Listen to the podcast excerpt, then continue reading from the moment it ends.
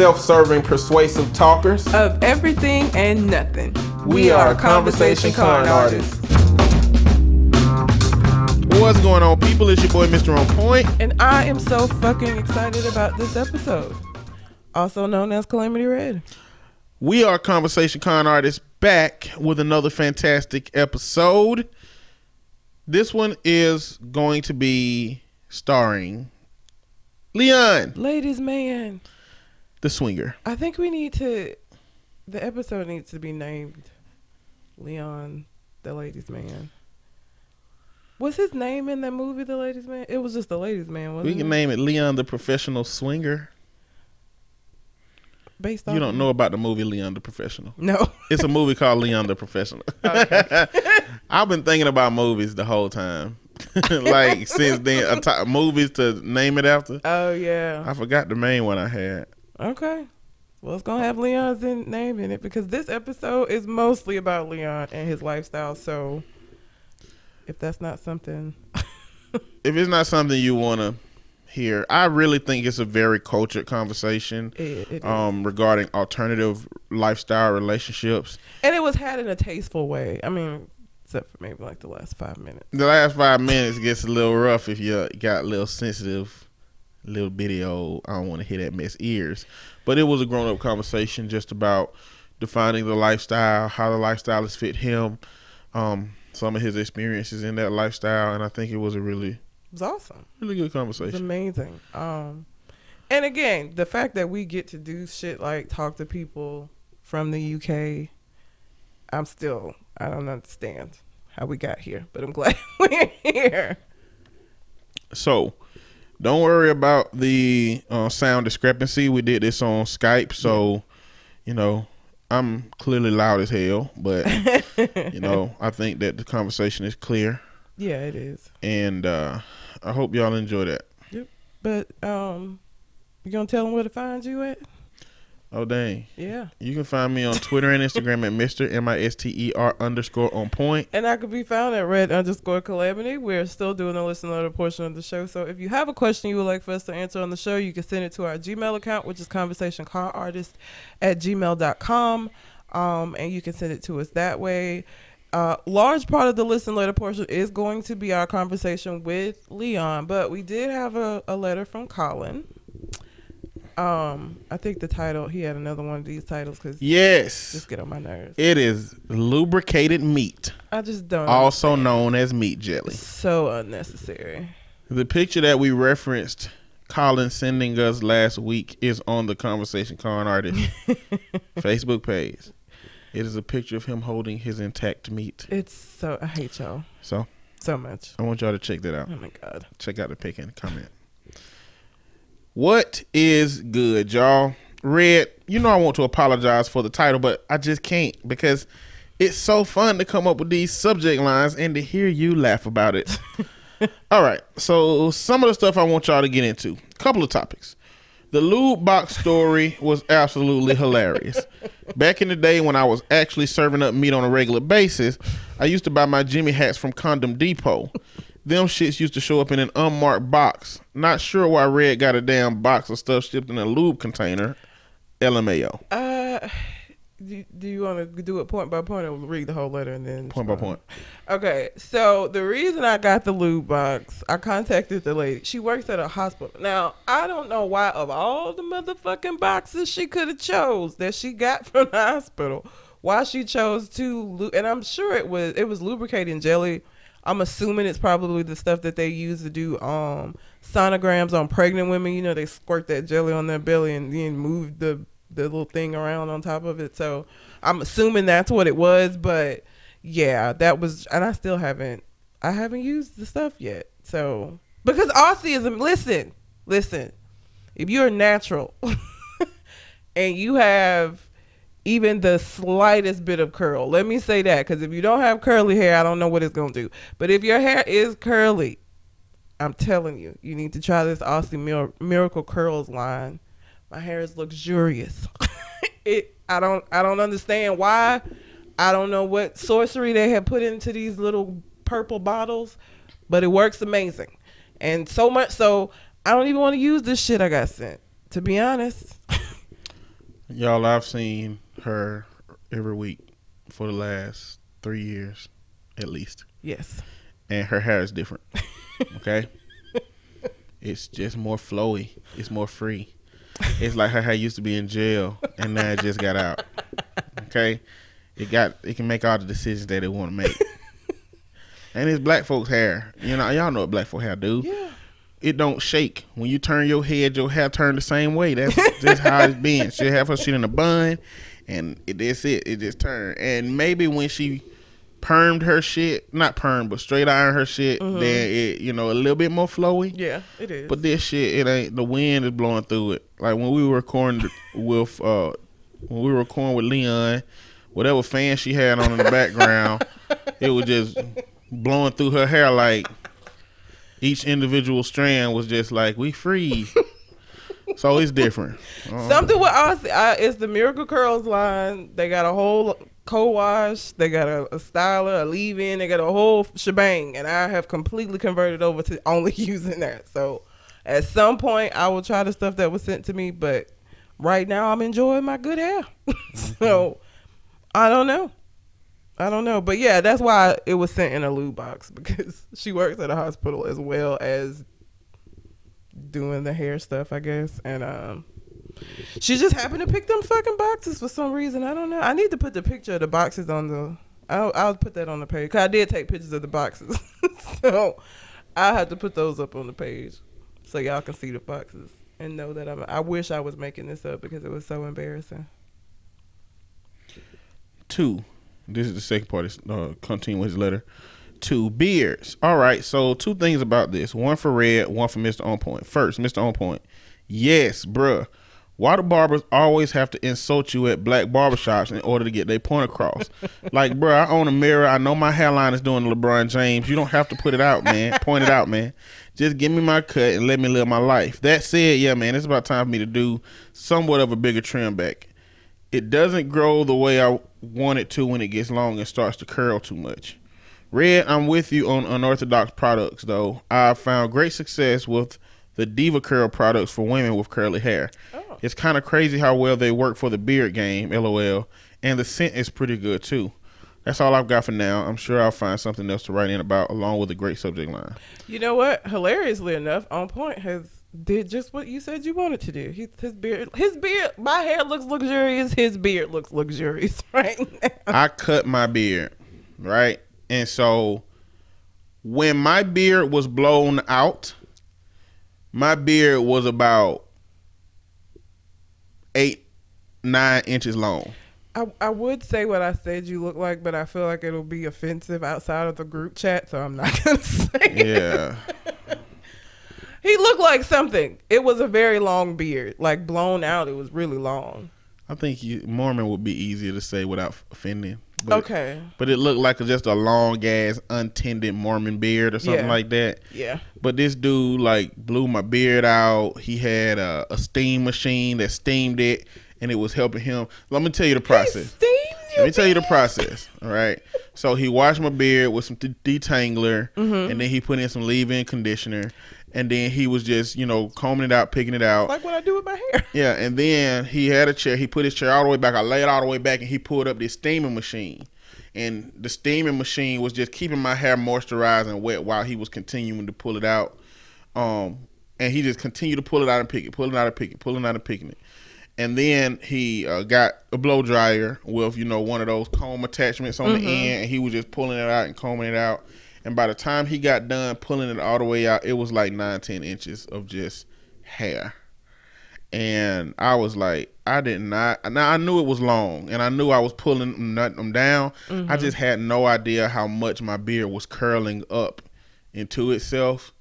And I got all of that trimmed off. So lengthwise, it kind of almost looked like it did before because it's still curled into itself, mm-hmm. but it's much, much more organized now. And it's, I don't know, it's denser. It looks almost fake. I don't almost. have a man piece beard. But it kind of looks like that. Man, I was looking at them man pieces that, that people do. I don't know if I'm fully against getting a man piece one day. I really don't. I really don't. I just don't want to show up somewhere with a whole sponged ass head. You know, after I was bald last yeah. week, yeah, I, I just I, I was been a whole week answering them garbage ass questions with my client, and with professionals, and with people who ain't gonna say nothing, like, how your hair but so gonna bad? Know. You know what I'm saying? But I like my bald head though. I feel like it's something where if I'm gonna go out of town for like two weeks, where nobody already knew what you look like, exactly. And I need and, and I feel like I need to go get a short one. First, and then transition it into more, but you know, but I ain't really even that caught up in my hair, so I don't really care. Um, Diva, listen, this is what I, I tell people about like our hair and what I've learned in the six, seven years I've been natural, six or seven. I don't know how long at this point. It's been a while. Uh, you, I, you know, I used to be like hardcore, you know, going to the multi-ethnic section in Target and Walmart, getting the products that were over there. What I've learned is that, you know, if shit works, it works. You know, Aussie, the the way I even got into using Aussie was that somebody told me about their, they had a three-minute miracle deep conditioner that only you put it in there three minutes and it's good. I dyed my hair red, obviously, hence the name. And because of that, Um, I deep condition my hair every week. So I was looking for a deep conditioner that would do really well, and it did.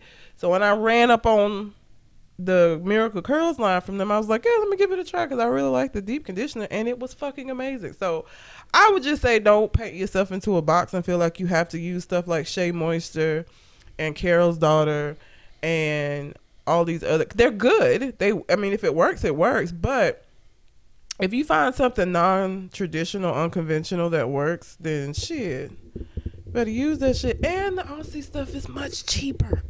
It's like five dollars a product, literally. I need to go get some Aussie to see what it do for my beard. I just imagine your beard flowing in that way. That should be weird. That would be really weird. I've never used the Diva Curls line. I've seen it, but I just... It's I'm getting coloring in it next time I go. And he was talking about a whole bunch of different coloring options, and I'm just going to tell him whatever you want to do, don't care, just do something for it. I just want something different. Gonna have to redo your your cartoon. Maybe. It'll be easy. Anyway, thanks for that letter, Colin, as always. Yep. So what we're going to do now is get into the um the um recording that we did with Leon. So yes, the sound's gonna sound different because it was recorded through Skype and it was recorded on a different day, so we just gonna insert that right on in here right here. So enjoy. Hey everybody, it's your boy Mister On Point. We have Leon with us. We promised y'all some weeks back that we were gonna get Leon in here, uh as introduced by Michael. What's up, Michael? To uh, talk something about his lifestyle, and he sent in a, a really, really good letter that kind of filled us in some some little information, but uh, the response was that people really want to know what's going on, you know, in the lifestyle. So I want to introduce y'all to Leon, Cal- Calamity Red. Go ahead and say your thing. Oh, I just want to say that I think, one, it's amazing that we have listeners from across the pond, because we honestly do this show. This is shit we would be talking about anyway, so the fact that people listen to it is still mind-boggling to me. Um, and it's just awesome that we get to do stuff like this and have conversations like this, because, you know, we named it Conversation Con Artist because we are talkers. And so I uh, thank you very much for agreeing to do this. So, uh, and, and I want to add to that. Thank you. Thank you for joining. Thank you for taking your time out. Thank you for supporting us and everything. Um, but uh, you can introduce yourself, my good sir. All right. Well, um, well, my name's Leon, and um, I'm here to answer all the uh, questions about the lifestyle that you have to throw at me. I'm looking forward to it. Slightly apprehensive because I'm not quite sure what to expect, but at the same time, you know, yeah. Um, if it if it makes you feel better, they only know your first name. Mm-hmm. They can't see your face, yeah. And nobody will ever be able to figure out who you are except through us, and we are both therapists. We literally get paid to keep people's information private for a living. Yeah, that's fine. That's fine. It's um, as I'll probably um, as I'll get into, I suppose later, it's something that it's a I wouldn't say it's necessarily a secret, but it's I mean certainly when it comes to sort of um, other aspects of your life, friends, pretty much everybody knows. Family, some may know. It's um, and if it's one of those things that I suppose I don't keep a secret, but if I was um, and if I was asked, I'd say. But it's not something I necessarily broadcast like at work or whatever. So, yeah. I gotcha. Hey, that makes sense. You yeah, know, yeah, yeah. You don't know what information gonna cause grandma a heart attack. yeah. yeah. You gotta be careful. So just well, tell us, tell us. Go ahead, yeah. uh, Ray. I was gonna say, let's start general before we get into like the nitty gritty of your personal life, like who you are outside of the conversation that we're gonna have. And if you don't mind, like your upbringing, a little bit of what, what you know, what got you where you are in life, if if you don't mind, whatever you want to share. Oh well, say mid thirties guy, born. I, I suppose what am I, a millennial, zennial, whatever it is. Um, I don't really know where to begin. Um, south, I'm born and bred southeast London, in a uh, a little known place called Penge. Um, no one really, unless you're from there, no one really knows that exists, if you know what I mean, even though it's part of a major city. It's yeah. one of those places that no matter where you're from in London, other than Penge or the surrounding areas, people, you say where you're from, Penge, where's that? Sounds foreign. It's not really the response to get. But um, yeah, it's, um, oh, and the only other Pe- reason people know it is because it's like, the final destination of a, a night bus that runs in London as well. But other than that, uh, people don't normally know where where where it is. So, but other than that, uh, yeah, uh, being born and bred there, still live around you know that sort of area of southeast London.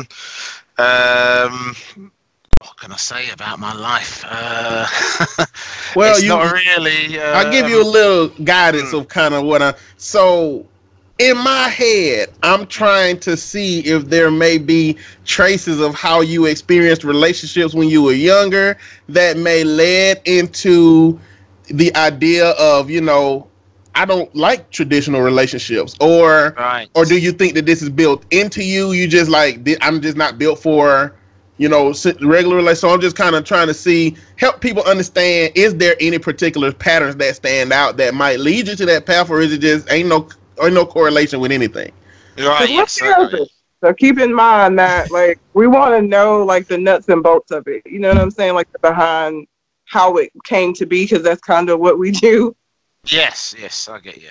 Um, well, in that respect, I suppose I've given it considerable thought, actually, not for any sort of deep and meaningful reason, just to sort of, um, I don't know, figure yourself out as you do, you know, sort of mull over what's happened in your life and how you are where you are. Um, I suppose, yeah, I've never really had any sort of traditional, sort of, I suppose, founding relationships. I was born, well, I was brought up by my, my aunt as opposed to my mother. My mother and father were both in my life, but not really at the fore, if that makes sense. Yeah. Um. So, yeah, they they, they were there, but they weren't there, if that makes sense. So, as a result... Um, it's, um, yeah, I suppose when it comes to sort of traditional relationships in that respect, um, I never really had it. So I never really, but then saying that I never really missed it, if you know what I mean. It's really, yeah. Yeah. It's, um, it's so it, not a direct correlation that you can identify. No, no, but... it's not like a case of, okay, I, I definitely, you know, this happened, so therefore definitely that is why I'm into the lifestyle and everything. I can't say there's any particular reason for it, to be honest. Um, I've, you know, things have happened to me over the years and growing up and things that um, I wouldn't necessarily say that I could pin down any one particular thing or things to be why. It's um, quite, I think it's just a case of experimentation, and then it was just like, yeah. Really like this. Okay. so, so yeah. So, what is your, what is your career like? What do you do for a living? Like, what do you? What's your bread and butter? Uh, I work in I T, I T support. Okay. Is that your connection with Michael? No. Um, no, it's not. Um, we there's two connections, really. Me and him went to school together, albeit I think we vaguely knew each other. Um, there's a few years between us. So I think he was just starting as I was just leaving. So um, we, we went to the same school together for a time. And also a girl who was in my class at school is now his wife. So oh, okay, okay. So yeah, that that's the link. That's the that's the that's the solid link. So we, we met through we met through his his now wife. Okay. Um. So at the end of the day, we really want to like objectify you and just isolate your existence of swinging. So just wanted to give you an opportunity if you wanted to to like throw some more stuff out there. Yeah, um, and be human, be a total human and not just. yeah, yeah, not just uh, yes. um. So what are the uh, what are the marriage dy- dynamics like in uh, or the relationship dynamics like in Britain? Is it common? You know, because in America, we got fifty percent divorce rate, so divorce ain't happening. And uh, well, those non-traditional alternative lifestyles are kind of starting to creep into, you know, mm. the forethought, forefront of thought. Um, what is, what is, what are, and I talked to somebody who said that in France, they really don't, they don't do marriage very much. They kind of like expect to move on at some point. So I was just wondering in Britain, how is, how is the relationship dynamic? Um, well, right, uh...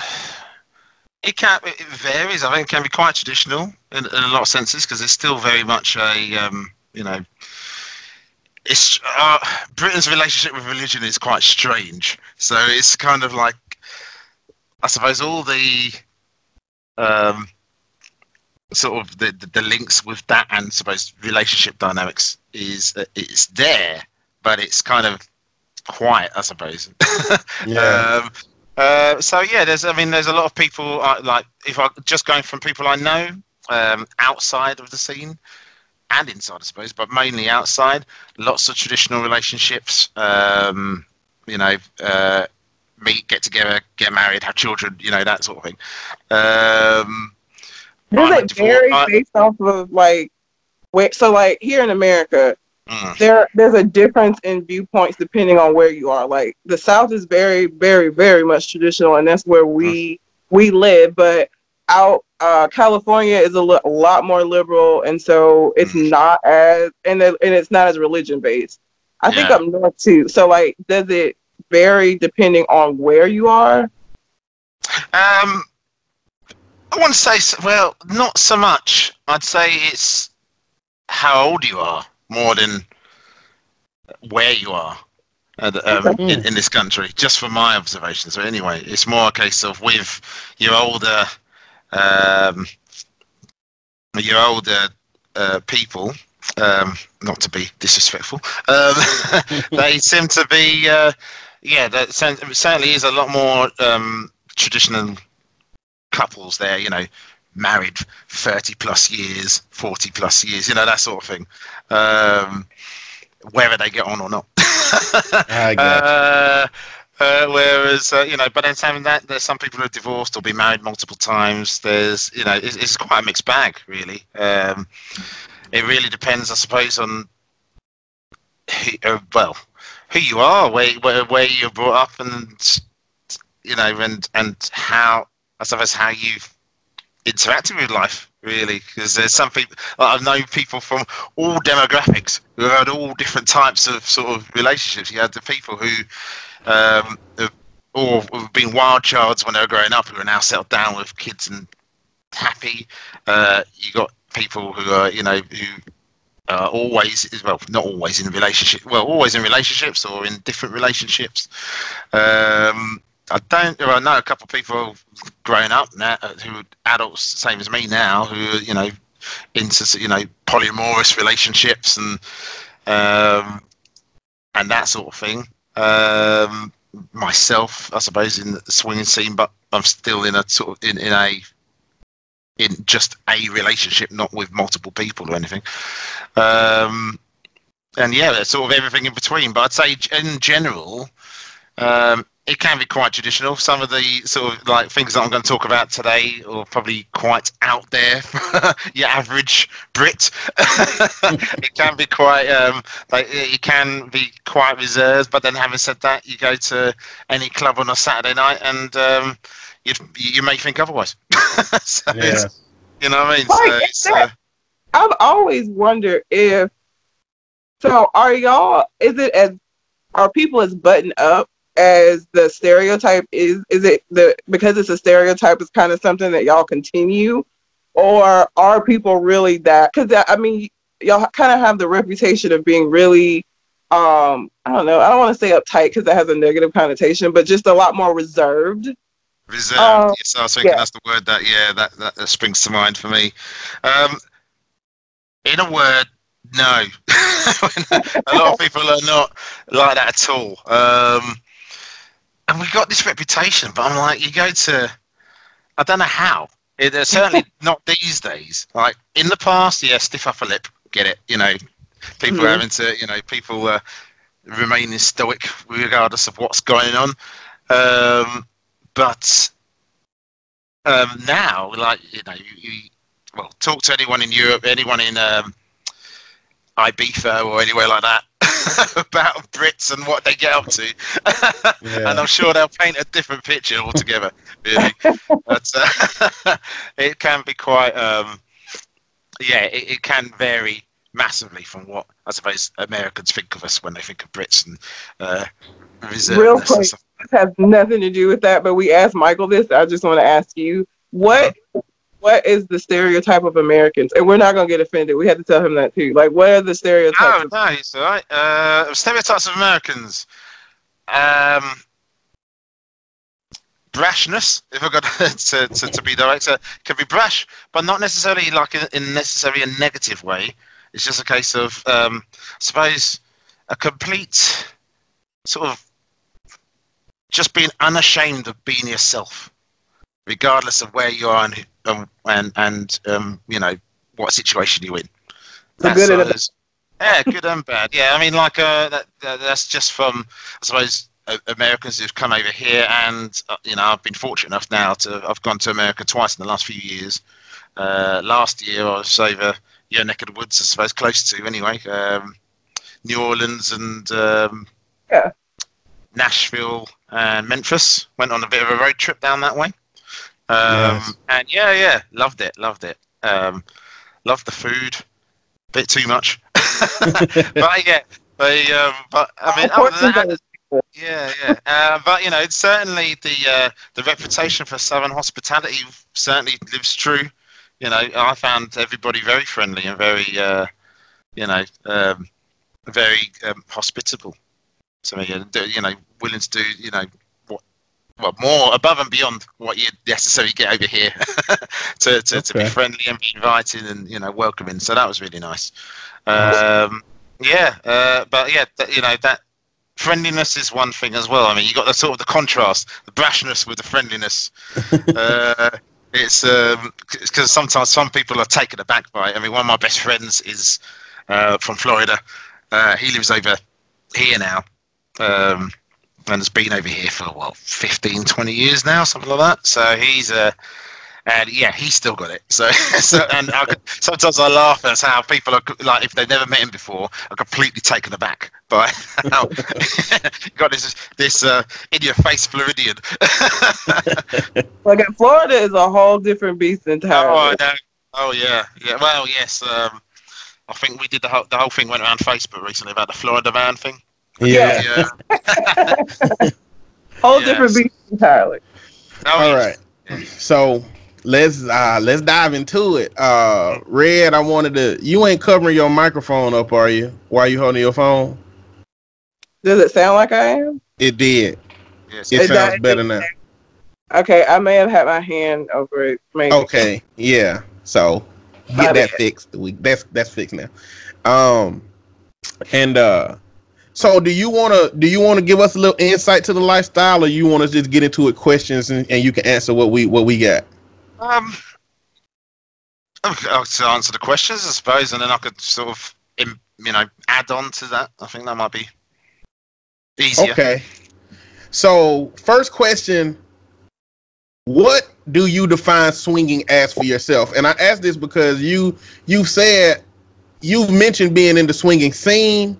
Uh-huh. Um, and I don't know if that means the same thing as that this is the lifestyle that I, I absorb and I am, or if this is just kind of like momentary. How do you define swinging for yourself? Is this something you're going to be in for the long ride, or just you kind of like in that scene right now? Uh, for me, my uh, for me, uh, I can't see uh, myself not being in it, at least for the you know near distant future. Um, so yeah, I'd say I'm you know part of the lifestyle. Just um, I suppose that's the term that you guys use, and I, I'm familiar with it, but tends to be yeah. people over here say it means the same thing. They just okay, say, oh, okay. part of the scene sort of thing, you know, so. But yes, part of the lifestyle is, uh, yeah, effectively the same thing, yeah. Okay. So I know swinging is defined in a, a myriad of ways depending on who mm-hmm. participates in it. How is it defined yes. for you?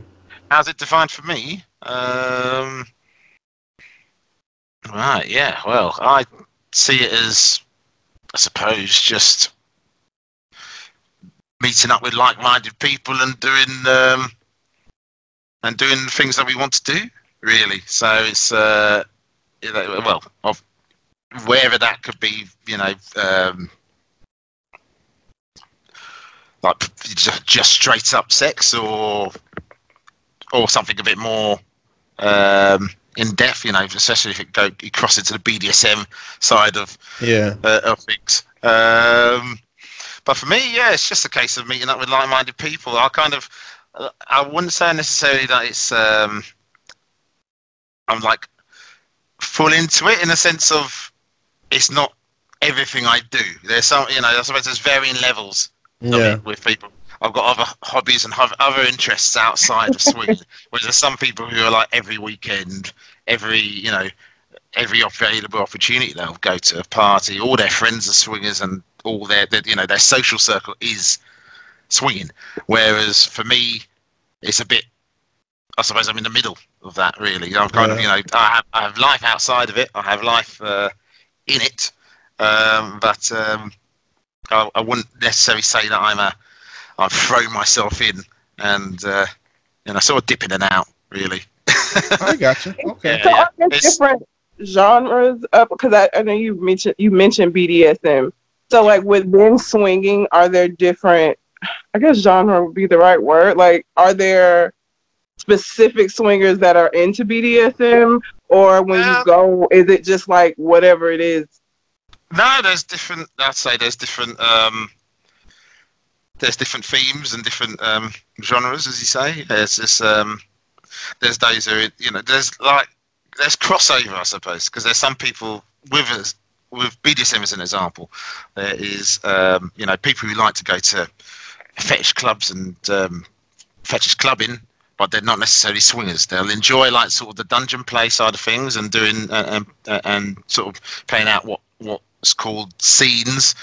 Um, Um, which is sort of, you know, if you're doing something with somebody, say for example, if it's like a, you know, just your standard, say whipping, as an example, yeah. as a simple example, um, tying someone up and whipping them, or flogging them, uh, maybe that, you know, that would be playing out scene somewhere. Some people like doing that sort of thing, but then they wouldn't necessarily engage in any sort of sexual side. Well, you know, so explicit sexual. Yeah. Uh, yeah, yeah. More autoerotic yeah, than yeah. sexual. Yeah, so, uh, but then there's some people who like both. Some people who only like swinging but aren't into B D S M. Um, even then, within swinging, they can have people who like um, what's called soft swinging, where they're like having sex with people in, like with their partner, but in the presence of other people. Then, then there's sort of like, I suppose, full swinging uh, for people who uh, like to swap partners. Then, even within that, it can be different as well. And also, the experience is very different if you're in a couple or if you're in a, a single guy or a single girl. So it's um, you know can be um, very um, different, even within the same themes, if you know what I mean. Because obviously yeah. the expectation's different.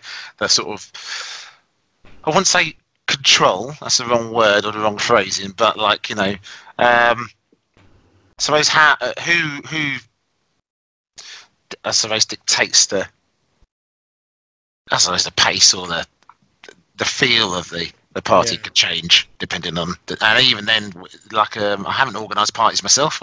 Not sure if I would, because it, it, sometimes it sounds like a logistical nightmare to get into getting ba- getting balances right in parties. Because sometimes you could have the um, have a group of people, and if there's one, there's there's slight a slight difference in balance. Say like there's um, slightly too many single guys, or there's slightly too many couples, or there's slightly too many. Then it can all. The whole feel of the party could be completely different. Yeah. So it's um, yeah, it's the things I've that I've picked up. Um, I suppose over the years, I've been active in the swinging scene for probably about four years now. Well, yeah, four years like properly. I flirted with it before in my uh, with my ex. We flirted with the idea before, and we had uh, we've had. Threesomes and things before, but we never actually went properly into the scene or anything like that. Um, and then, you know, then we separated, and then I thought, well, I'm in a position where, oh, what I could do, I, I could try new things. So I thought, well, I'll try, I'll try it and see if I actually would enjoy it. And turns out I do. So, so here I am. Okay, so, um, what kind of uh. What kind of rules do you want to set up when you when you get into the swinging lifestyle? Like, do you have to set up rules for yourself? Do you set up rules for others? And on top of that question, I guess, are your swinging interactions with uh, long-term interactions, like people you always deal with? Are they always isolated to, you know, I don't really do this with the same people moving forward? Right, got you. Uh, yeah, well, it's a mixture of both. Sometimes you, you'll meet somebody and then you You, you won't see them again. Sometimes it's a case of, um, I mean, I've met several people who I would say uh, um, I get on with really well and seen multiple times. Not necessarily, sometimes you'll have a situation where you've, you've known someone for years and you've only met them in that context, but then you've never actually, you've never done anything or never sort of um, had sex with them or done anything sexual with them. You just get on with them. And the reverse where you've got on, you know, you... Um, you meet all the time uh, and then you end up actually it turns into a friendship sometimes or, or it's a friendship based on that um, yeah. But yeah, the rules as far I think with, for myself it was um, when I went into it as a single guy I had very uh, I just sort of had a sort of played it played it by ear really so sort of I had a few things I was like well I'm not prepared to do certain things um and if someone asks I'll just decline but like I say on the var you know generally on the scene um not even generally standard really to respect people's boundaries so um you know if anybody is thinking about getting involved in it and then they encounter somebody who it start it becomes apparent that they're not really respecting their boundaries I'd say to them just to get out because that's not a situation that you not a situation that um it's not the situation that you think you're in you know what I mean? If uh, someone's masquerading as something that they're not basically if they don't respect you for saying no I'm not interested certainly with women um men as well but um one thing I do see is um there is quite a lot of respect for women in the scene as a whole. There are some idiot blokes out there um, who, who aren't, but then I think that where isn't there, basically.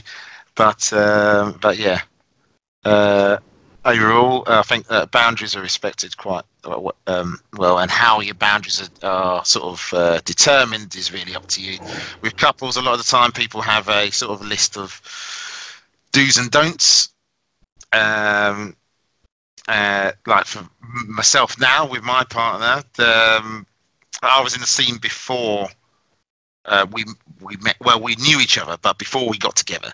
Uh, but I was open and honest about it from the start, um, and she knew about it. And then you know, initially it was just a case of okay, well, almost like a don't ask, don't tell. She's like, I, I'm a kind of, uh, I'm interested in the scene. but I'm not sure if I want to do that right now. You could do what you do, but don't, um, you know, I don't need to know any details. But then actually she was like, you know what, actually, no, I, I've, I've changed my mind about that. Tell me everything. I want to get involved. I want to get involved. So, uh, yeah, so, you know, she, she sort of embraced it. And, um, you know, I just like in your own time, basically. Um, it's not something that I'd want to foist on somebody that they didn't want to, um, but didn't want to be. And um, just said, like, you know, at your own pace and your own time. If it's never, then it's never. If, if, if you do, just say, and then, you know, we could do something. So, you know, but then we had our sort of rules for ourselves, and for, for, for us, it's kind of, for me, um, it was a case of anything that felt like it was a date was a no-no. So, you know, meeting people on a one-to-one basis as opposed to going to a meeting in a, in a club or a party situation, um, that sort of thing. Was it was a no, which was fine with me anyway, because I I actually much preferred or much prefer uh, meeting people in sort of a social situation as opposed to, you know, going to someone's house or uh, meeting them on a one to one anyway. Um, so yeah, so, you know, we were just very you just got to be very open and honest with what you don't want and what you want. Um, you got to talk to each other, uh, communicate. Communication is the key, really. Uh, and with any of the other any couples that I've seen who are solid, um, you know, that's that's been the the thing that runs true, whether in the swinging scene or not, really. But very much so in the swinging scene, there's uh, seems to be a level of open openness and honesty in well swinging and B D S M scenes with couples that I've seen in them. That seems to be well um, like. No other, really, in the sense of it's. Um, I'm not sure if it's a case of we, uh, you know, because of the situation, you're seeing an, a part of someone's relationship that you wouldn't ordinarily see. Yeah. But it does seem like it's very, it's very strong. It's one of those, you know, when when you see it and go, that's what I aspire to be, in the sense of, you know, being that open and honest with somebody, you know. Um, yeah. And uh, yeah, um, I've seen that a lot. In the swinging scene, um, and from what I've heard, you know, talking to other people in it, you know, they say like it's it's one of those things that if you're in a good relationship, then it could potentially make your relationship better if that's what you both want to do. But if you're in a bad one, it'll make it worse. It's one of those sort of. I could see that. Yeah. So I had a few questions from some of the stuff you just said. The first one is. Do you have an example of something that you've had to decline that you weren't interested in at that moment? Um, just trying to think back. Not really. I've been quite. Um, I don't know if it's just me being game for anything, or um, or if it's been a case of uh, you know um, it just hasn't really arisen. Um. Only thing that I have declined, and it's, you know, just for it's, it's on one, you know, it's been what I've said about with my partner. People are in, uh, people saying, "Oh, we really enjoyed, uh, you know, uh, meeting here.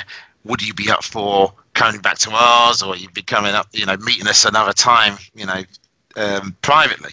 And that's when I've gone, you know, sorry, it's one of the things that I don't do. Sort of, you know, politely declined. Most people have been absolutely fine with that. I've had a couple people um, being a bit disgruntled, yeah. uh, but well, even if I was thinking about breaking a rule, I certainly wouldn't. Yeah, now you've like that. You know? That's uh, interesting to me because. It really, for me, it highlights how intentional you have to be about disconnecting emotionally mm. from from the people that you interact with. It, and my second question was going into, not question, but statement more so, is the way you define it. It sounds more like, look, this is a business transaction that happens to have sex going on. Like, if you want to build more from this, we don't we don't mix business with pleasure. And it sounds like pleasure would be your personal life and business would be, look, the sex is business. We don't. We don't have to go no further than this. That's kind of how. Sounds like prostitution. No, it, it's only prostitution if it's a financial exchange. If there's no money involved, then it's, it's not the case. Yeah, I don't know. Maybe it might be my explanation that's making it sound that way, but um, it certainly doesn't feel that way with most people. There have been times where it has felt, well, only after the fact, a little bit clinical. However, um, on the most part, I've met some amazing people, and um, you know, and uh, re- you know, had some fantastic times, and uh, look forward to having some more. Really, but, um, okay. yeah. That was it's, one of the um, questions, though. Um, was so. What's the etiquette at the end of a scene or at the end of a, um, is it weird? Like, oh, I think he said, no, eye con- no, do you not make eye contact? um, that's only, like, that's only happened, uh, that has happened, like not no eye contact, but a case of, um, someone going, well, you know, I just wanted to play out of fantasy, so I don't really want to make any small talk. I'm like, oh, okay. Um, right. I'll see you around him. um, but, um, Yeah, that's. Uh, but generally, no, it's just kind of, you know, I suppose it's kind of, it's done. Um, and you just carry on talking about other stuff. um, it's like when you when you read my letter in your previous podcast when you said, what I think, what, what did I say? I said something along the lines of the people I've talked to, and you like talk to. um, you know, yeah, it's kind of that, you know, the, the after, you know, still the, the, the same sort of stuff applies, the after sex chats, um, or cigarette or whatever, you know, it still, still, it still happens. It just happens with, um, en masse sometimes. Okay. Um, so do you have more sexual interaction with one individual or with like groups of people? Or is it like you go from person to person, or like how is it? How does a normal party interaction play out? Um, it really depends on the party. Uh, some are sort of more, I suppose, orgy orientated, so it's more based on what what people in people I've met in the scene would describe it as is, I suppose, open play and closed play. So you'd have a closed door or open door sort of policy. So you can have um, within. So, say for example, I'm in a party and I meet a couple or a woman, or and and then we, we go somewhere. If we go to an open play um, room, then you could have um, you know you're doing it in front of an audience. Uh, yeah, um, and then. Depending on where you are, um, you know, and depending who is, some people, you know, you can't, you can, you're effectively inviting people to ask if they want to join in. Uh, some people do. Some people just like to watch. Um, or some people, or you, you, you, if it's a room full of people, you might just go, well, we're just playing, but, you know, we don't want anyone to join in, but feel free to watch sort of thing. You just sort of broadcast it and people just go, oh, okay. Uh, or, you know, and some people... Um, like to, for people to join in. Some people that's they want, you know, to play out effectively what you know what you see sometimes in the porn films, you know, like um, certainly if you um, what can be some of the some of the terms can be a bit crass, so I apologize for it, but yeah, say for example, say a woman who likes to, we don't care about crass. Stop covering your microphone. Yeah. I, you got muffled again. Uh, maybe I wasn't speaking loudly. You know, I get quiet. You're good. I'm sorry yes. to interrupt. You no, that's all right. No problem. Um, so you have some women who like to have lots of men at once. For example, um, I suppose the term in the swimming world, greedy girl. So someone... I ain't so, heard of that. Yeah, greedy girl. Sometimes you'll have uh, greedy girl parties where it's, that's the theme. Basically, it's, uh, you know, it's... aim to have a skewed ratio of more men to, to women, um, but that's what the women want. So, um, you know, so it's, uh, yeah, um, and they're sort of your more sort of gangbang themed type parties. Um, so, yeah, in, in those situations, it can be, you know, a free for all really. So you just literally, you know, okay, if I join in, yep. Yeah. And then that's it, you know, you're in there. so, uh, yeah, it's... Um...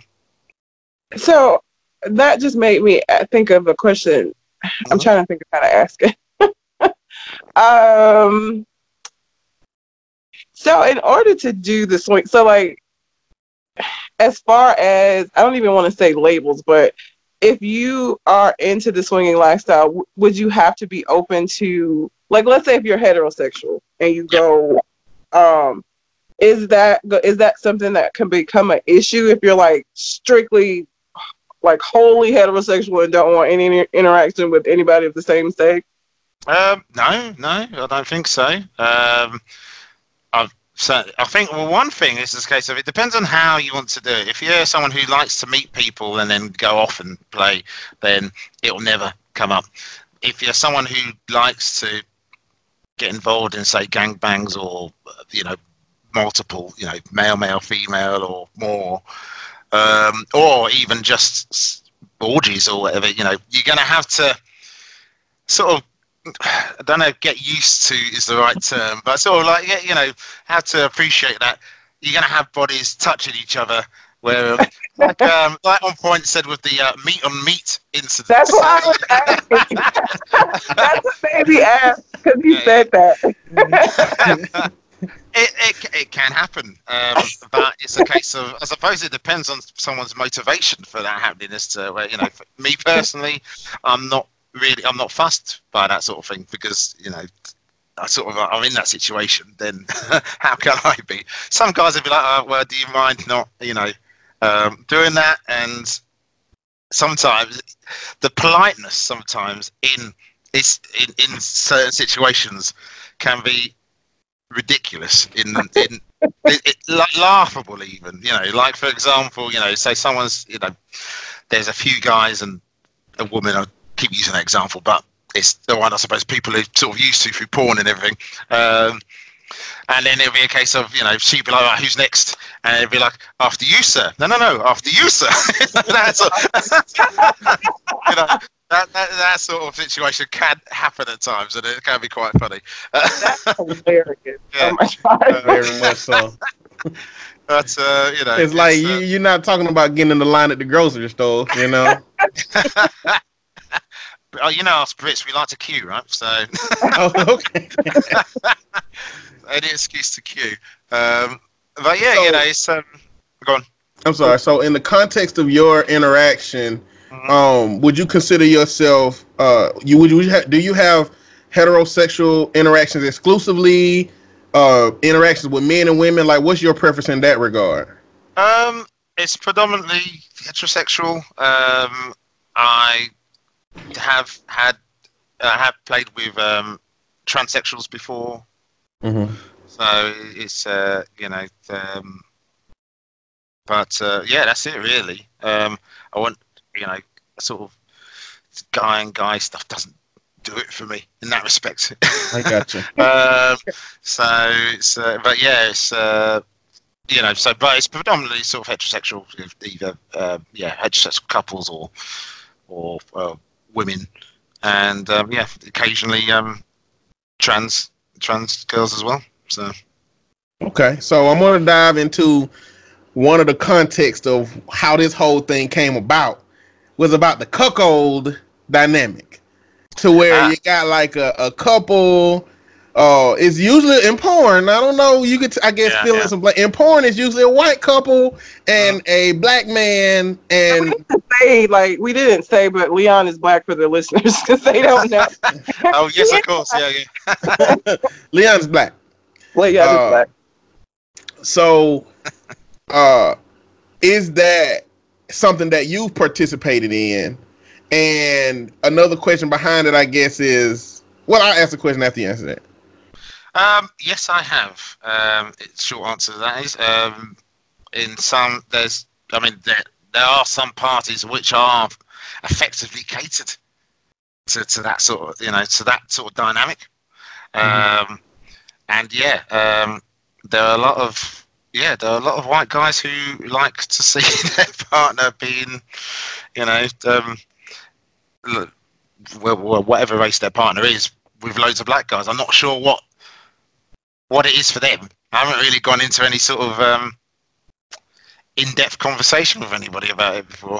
But like over here, anyway, like I don't know. It seems like black bodies are um, like really sexualized a lot in America, And so now you have, I mean, we even have people getting ass shots and getting implants to emulate more curvy bodies, which black women naturally have.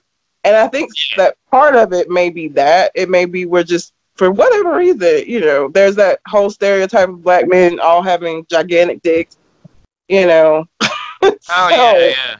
I think that is a, there is an element of that. Um, it really depends on the couple. Some couples, uh, it's a case of, oh, uh, with some people, at least, I get the gist that it's more of a, they like the contrast, um, and some, there's some women, they're just like, I just find black men sexier, um, because of that sort of contrast, skin contrast thing, you know, the, you know, a light body on a white, uh, on, on a dark body, and that looks very appealing.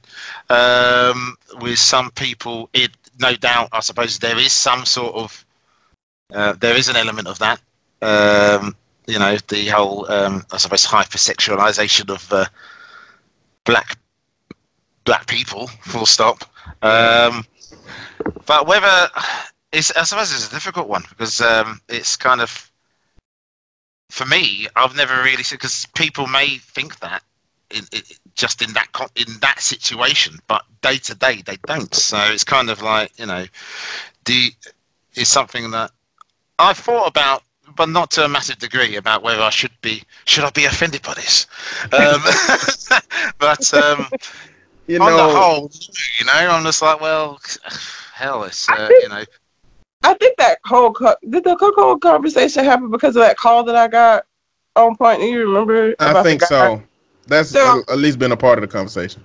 We had, a, I had a guy that called that was upset because his wife had cheated on him with a stripper that was black, and right. he had a question of he asked me, and I was like, I don't know. He had a question of whether or not uh white women have this fantasy of sleeping with black men.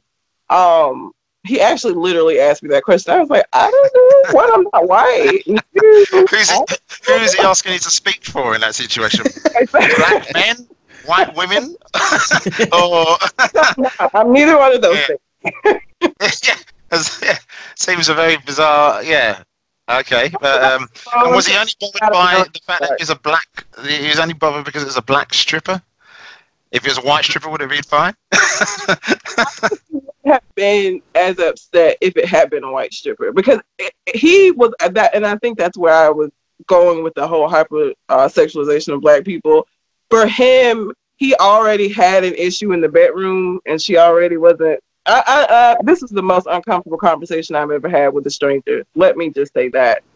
um, it was very weird, but um, because he already had, I guess, some, some issues of surrounding whatever he had going on down there, he felt like it was him being black meant that he was bigger than him. I don't know. It was a weird probably, conversation. Probably. I mean, you know, that is a, uh, well, a stereotype that is, it's one that people, black guys, sort of um, equal, as much as it's put upon us, it's kind of, you know, embraced just as much, I think, by black men, right? There are stereotypes that people that are that people appreciate and like. Yeah. Not all stereotypes are stereotypes. Like, well, see, that, people- that makes it difficult for when you don't fall under the stereotype. Like, imagine how the Asian must that that is not good at math must feel in America when they used as a prop for being the model minority, you know. Or imagine how much the average the black man with the average meat must feel when he watching porn, you know. Like America is saying, "Oh, y'all got big dicks," and he be like, well, "I ain't got no big dick. It's irregular, but I ain't gonna say nothing about it," you know. Yeah, yeah, yeah. Well, yeah, that's it. I think it's kind of um, well, as um, several women have said on the scene is like, you know, one thing's, you know, um, one thing they uh, one thing I found out is that, yeah, it's a load of shit. It's uh, you know, um, everybody, it doesn't really matter uh, what what sort of, you know, quote unquote race you come from. It, you know, it's just a luck of the draw, you know. so so um, how well endowed you are. So you know, well, she said that. Don't have one of those things, because it just seems like it, life is so much harder when y'all have those. I'm glad to be penis free. Like, well, Like, I, don't know, I don't know about that. I mean, you ask most men, uh, would you give it up? And they're like, oh, I don't know, man. Um, yeah, I don't I think, think it's a surefire, I'll keep this for regular pe- for regular men. Like, for porn stars, great. If you get in that life, if you get paid for having sex with women and them being deeply uncomfortable every time you have sex with them, great. But, like, regular women, I don't. I think you're going to have more issues. You are going to have more issues. Don't nobody want their insides rearranged. That's not sexy. And it's not fun. Some women like it, so you got to find that specific woman. But most women, nope, average meat is good enough. Indeed. Meat positivity. So when you... Inclusion, yeah. so, so my part of the dialogue regarding the situation she had was that I think he's just kind of probing so that he can encourage his wife to get some black lovers in there because he wants to be... He want to watch. You know, I think that's his thing. But what... Something you said, and this is how my brain works, I'm sorry, but something you said when you said there are parties specifically catering to that dynamic, I felt like it's just a bunch of white people up front, and it's like a slave auction, and it's just the black dudes on the stage, and they like, okay, you, come with us. You know? I'm sorry, that's just how my head does. I know that's irrational oh, thinking. But. Yeah, um, that, yeah, well, I, I, I can imagine, you know, I can see why you've come to that conclusion. Uh, um, it isn't, it well, the, I have been to a few, and it hasn't been that. If it was that, I don't think I'd go back. Really. But, um, but um, no, it's been, you know, um, there are certainly... Um, it's also the type of guy as well, because sometimes it's going to, you know, it couldn't just be... Some of the parts I've been to, it's not just been just any black guy who's just shown up. You know, some, uh, some of them have been a case of... I felt quite... Um, unfit compared to some, you know, they're all like chiseled, they're all, you know, yeah. you know, Adonis bodies, and there's the me with my dad bod. You know, um, I'm like, but you know, it's, um, I was like, you know, it's, it's what's under the hood, you know, it's not, it's not yeah. necessarily, not necessarily the chassis that, you know, that, that that counts, but um, you know, and uh, I, I've, I've held my own in those sort of situations.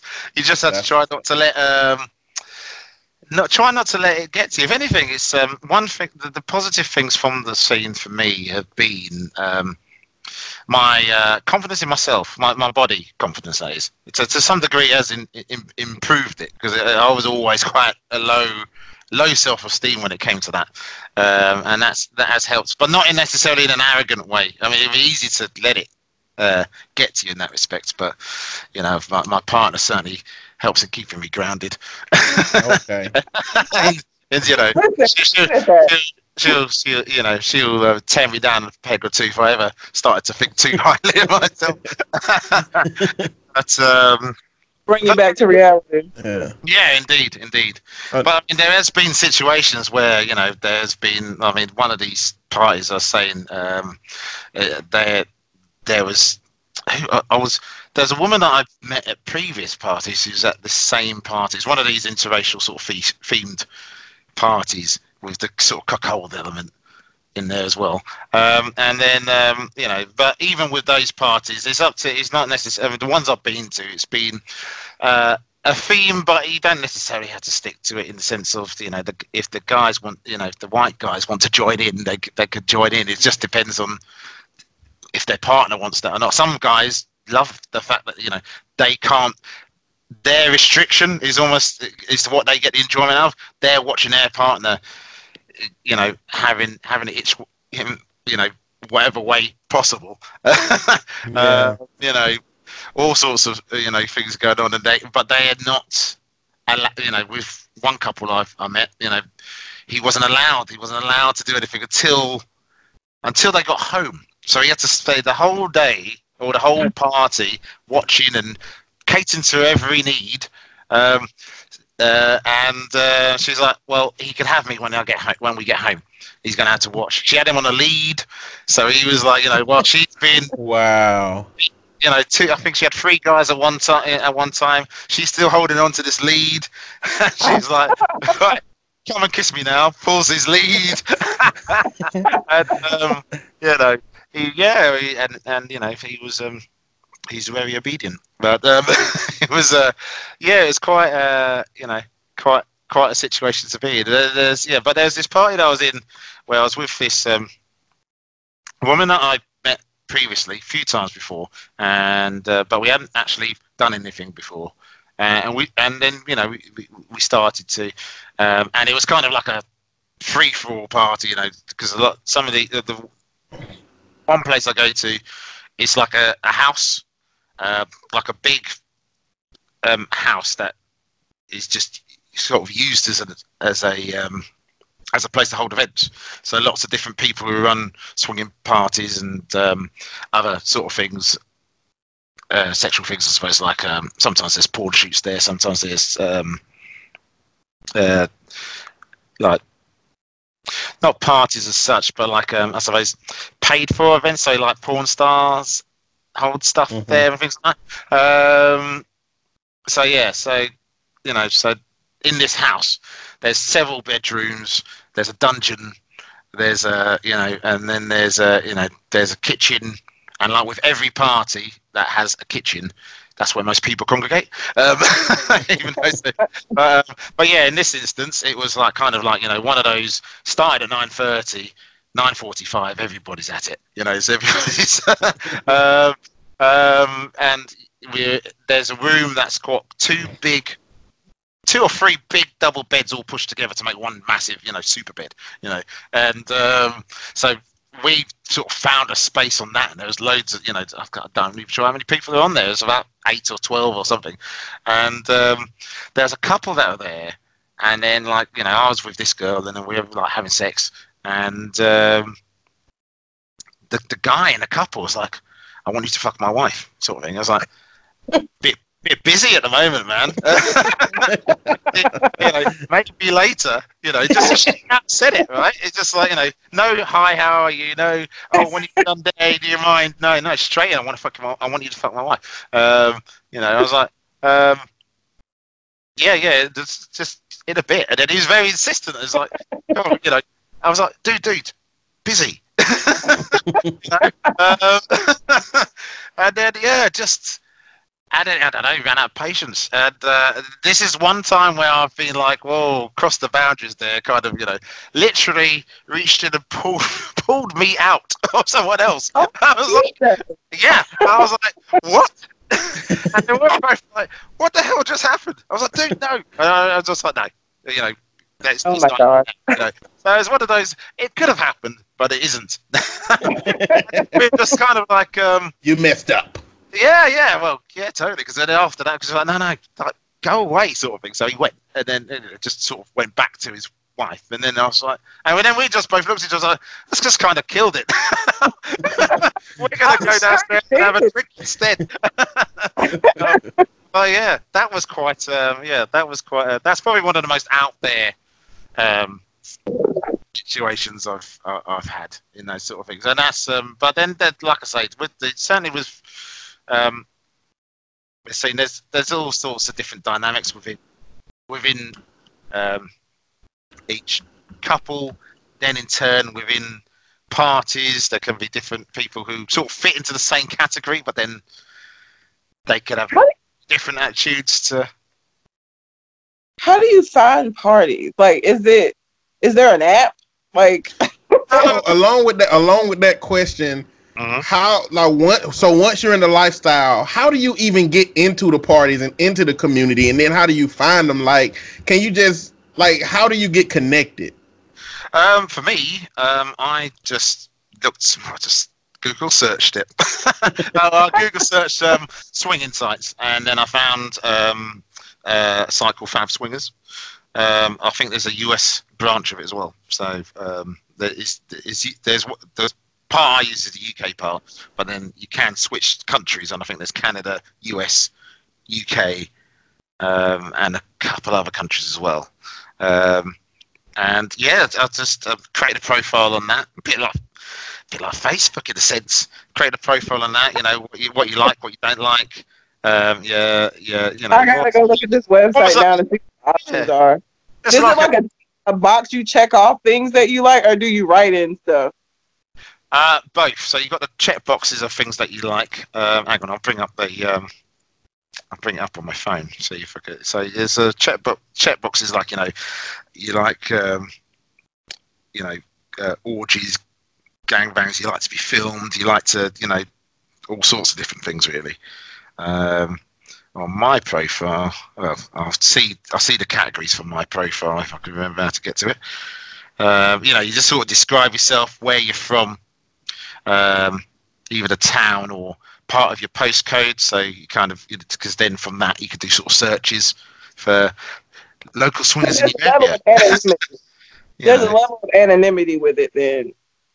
Can be, yes. I mean, people can be as uh, um, open or as close, because I mean, so obviously because of the nature of some people's jobs or where, you know, their life, then they can be. Some people are very discreet in the sense, like of, the high school principal, that probably wouldn't. Yeah, that sort of thing. Because I mean, it's one thing. Yeah, that's that's that's the thing. Because one thing that I did seem to, it's something that I've. Um, I can't believe it said it to me, or if I just sort of came up with it myself. I was just, uh, one thing that brings people together, or two things that bring people together, is uh, food and sex. So anything for all, all sorts of walks of life.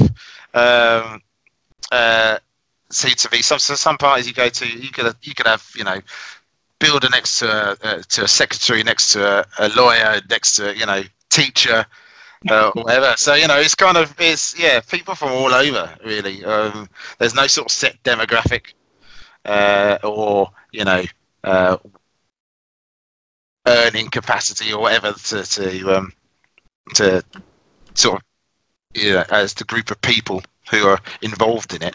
Um, I think if you, if you I suppose if, if someone did a, I'm sure, I'm sure there's been in-depth studies into swinging and swingers, but, um, yeah, I, I'm, I'm sure there'll be similarities maybe between people, maybe their attitudes. Not, um, um, but then there's some people, you know, there's some people I've met who sort of cross, you know, I suppose they tick all the boxes that you'd think they would. So, you know, abuse and various other things, and then as a result, they're sort of disassociative with um, sex. Mm-hmm. Um, but then there's people who are like, no, and none of that. Had perfectly lovely upbringing, lovely parents, lovely thing. I just like group sex. So it's just, you know. So I think, you know, it's, an it's important nice. distinction to make as well. One of the I I I read the Fifty Shades of Grey. I don't know how big that was over there. The Fifty Shades of Grey books. It was the it was big in the U K. Amongst the scene, hate it, hate it. Well, and that and I was just about to say one of the issues with that book. And because it was an introduction to a lot of people to B D S M, it makes it seem like all the people in B D S M are these very abused, very like um, injured people. When there are people that choose that, it's just a lifestyle that yeah, they choose. Yeah, absolutely. Yeah, I think that was the frustration. It was kind of one thing. It was that, you know, you're just saying that, oh, well, these these are the type of people that are in it. You know, just these, you know, messed up individuals. Um, two. The dynamic between the two, I can't remember. I've not read the books properly. I've only read a couple segments, and then I was like, "What is what is this?" and then and then stopped. But um, what's his name? Christian, is it? And uh, I forget the, the the girl's name. Anna. But yeah, yeah. They, uh, well, for him, it was just kind of like, you know, is or the dynamic between the two of them. Some of it was crossing into it. Was, it, it read as though it was. Um, someone who wasn't involved in the scene who wrote it, which I think yeah. is the case. In fact, from what I've read about it, I think it was actually started off as a Twilight fan fiction. That it is that. Twilight fan fiction. Yeah. Christian is supposed to be Edward, and Anna is supposed to be um, Bella. Ah, yes, uh, yes. Yeah. So, it's, um, so it's just kind of, it reads as though someone from the outside looking in, trying to write like they're from the, like, they're on the inside of it, if you know what I mean.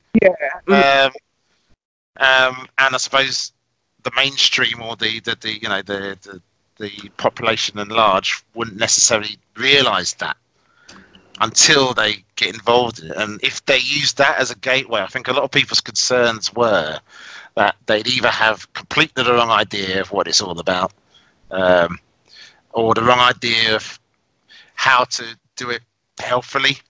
Mm-hmm. I mean, so and may leave themselves open to people who would take advantage of that, uh, whereas they wouldn't necessarily if they, um, I don't know, went through not the proper means, but if they fell into it through other other means other than uh, uh, a bit of a well, cheesy novel series, but uh, but yeah, but it's um, but yeah, I'm just trying to find. Oh yeah, here we go. I think I found the uh, the uh, the interests that you could tick off. You could basically on the profile, you could just write a little blurb about yourself. And then you could also have uh, your interests, which vary from, you know, your obvious stuff, anal, oral, that sort of thing, um, to, you know, more detailed stuff, voyeurism, se- separate room swapping. So it's where you've got partners who meet somewhere, but then they'll go off and do things separately and then reconvene afterwards. And I think with people like, with that, like that, the enjoyment is the retelling of the story, maybe. uh, certainly, certainly for me and my partner, sometimes I go to part. A lot of uh, with our dynamic, sometimes I go to parties on my own, uh, or we both go together. Um, it's not necessarily, um, but my partner doesn't tend that, not yet anyway, go to parties on her own. It's something that I'm, I'm fine with. She's just like I, I, I don't really feel the need to or want to, so I don't know. You know, is it something you encourage for her to get out and go on her own, or do you feel better with the dynamic that you have now? I'm actually completely indifferent to it. I'm quite happy. Oh, okay. to, I just want her to do her, really. So, okay. uh, you know, um, uh, figuratively, not literally, but but yeah, just want to, you know, I just want her to be herself, and if she wants to do that, then do you, you know, think it's a safety? Uh, it's because, like, so being a woman um, mm-hmm. on the outside of this, I would be terrified probably to go on my own just because I would feel, I wouldn't feel a level of safety if I didn't have somebody there with me. Yeah, I can understand that. Um, certainly, if you're a first-time person going, of course, that sounds that doesn't sound unreasonable to to feel that way. And plenty of women have.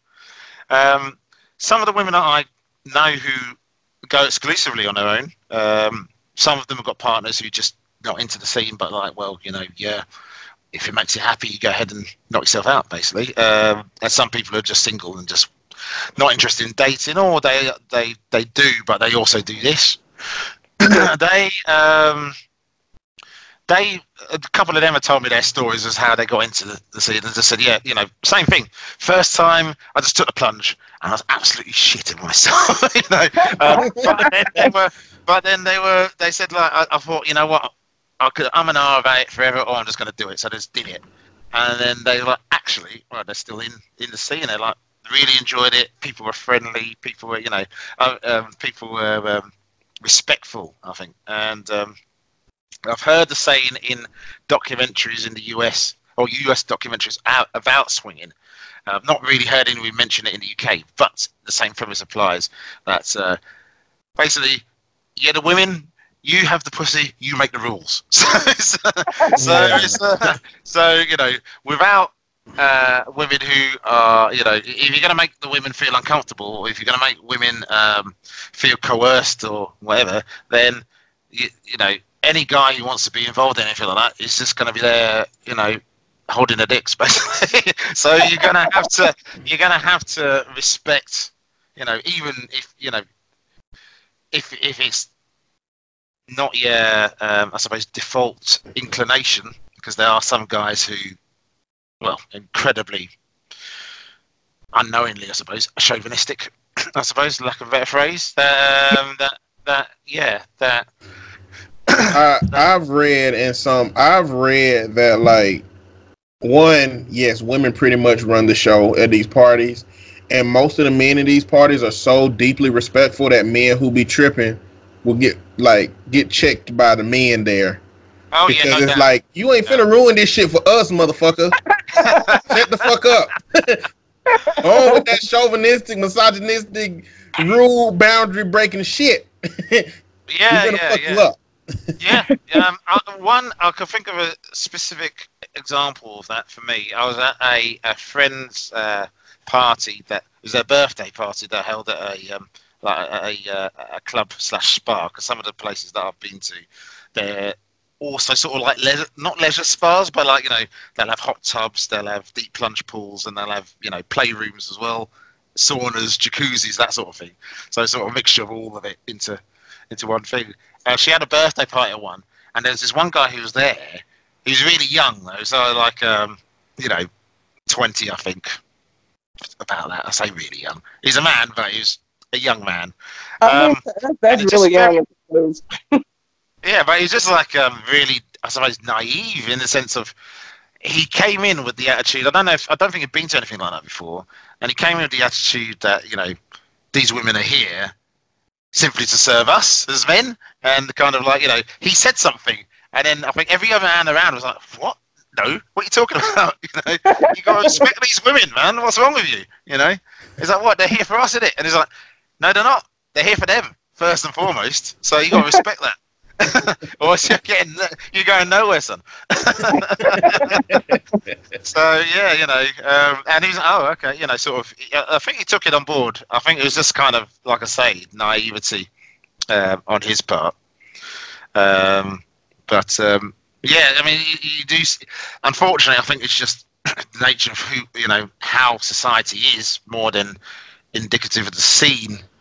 Um, yeah. That you, know, yeah. you, get, you get some guys who are like that, unfortunately. But then, like like you say, um, there's plenty of people who um, to to you know keep them in check if it if th- that sort of attitude does rear its head. There, you know, for every one guy that I know, there'll be six around going, no, no, no, no, no. What are you doing? Oh, it's like, so once you get in the room, you good. Once you get in the building, you're good. I guess you probably have more of a risk outside of getting robbed or something happening, but once you get in there, you're okay. Um, so we we just to not keep you any any longer than we have to, is like you answered nearly every question we had on the list. It was like twenty-five questions, and now it's whittled down to like eight. Um, so the Leroy Ketchum from uh, Nerd Plate Podcast has asked. Uh, A couple of questions. He said the first one is, do you bring your medical information along with tearaway pants and such? so so I guess like I guess we go into like what what's the how comfortable is everybody? Like, do you supposed to have your medical information? Like, how do you know that you're not transferring S T Ds? What is the oh, right, okay. you know protection? What what's the rules around that? Um well generally, um at least in the parties that I've been to, you know, safe sex is a must. It's kind of like, you know, it's not even asked, really, otherwise. There are, and I have seen parties or people who have said, you know, they're fine with sort of, well, what, ter- I suppose they ter- we term it here, bareback. I don't know if it's the same. Yeah, um, same. yeah, yeah. Um, yeah. So, yeah, so, you know, and for me, that's, again, that's on my, my, my no list anyway. So I have had people go, well, if you want to do me bareback, I was like, no, no, no. Nope, doesn't happen. Um, generally, though, I find that people are very open about their, um, you know, their their test regime. You know, people will talk about, oh, you know, I go to this clinic because they're very good at, you know, um, they get results quickly. They're very, you know, you could talk to the staff and they're very, you know, friendly uh, and. You know, take it in their stride. If you say, well, I'm a swinger, they don't totally freak out about it. Whereas, you know, I've been somewhere, they're like, what's that? And you're like, ah, right, okay, I won't, I won't say any more about this. Um, you know, but, um, you know, I mean, I suppose with us, the, it's, it's quite, I mean, for me, it's, I tend, I have a regular test regime every, every term, ninety days to two months. Really, it's something, something I do. Um, it helps that I could do it on the N H S and I don't have to pay for it. Uh, uh, but you know, it's um, you know, so yeah, it's uh, it's um, it's something that is uh, most. Uh, I would imagine most people do. I can only speak for myself, really. Yeah, um, I've um, what I've encountered, and people tend to be generally quite open about it. Um, I've heard at one point there was a little thing. Before I joined the scene, where there was a bit of a outbreak of, um, I think it was gonorrhea. I think, yeah, I'm going to say gonorrhea. Um, but then it was kind of quickly curtailed because people coordinated and got everybody who was involved sort of, you know, if you haven't been tested, test now, you, yeah. you know, and go to your doctor, go to your clinic and go to, you know, and say, I've been with somebody who's got, you know, because they, the, this, the system here is, um, you get, you get tested, you get your results. If anything is positive, you, you, you could either pass contact information on to the, um, clinics that have given you the test, so they could contact them anonymous, anonymously on your behalf. Um, or you could do it yourself and give a reference number to say, you know, give them this reference number to then, so then they'll know who you've been paired up with. Um, mm. You know, there's also, I suppose, the, now we've got these, um, I'm not sure if things are going to sort of change again, because you're getting the vaccines now, like there's the H P V vaccine now, so that's, uh, that's, it was initially, well, it's been given as a child vaccine, you know, like, um, you know, like uh, the measles, mumps, rubella, and that sort of thing. Um, yeah.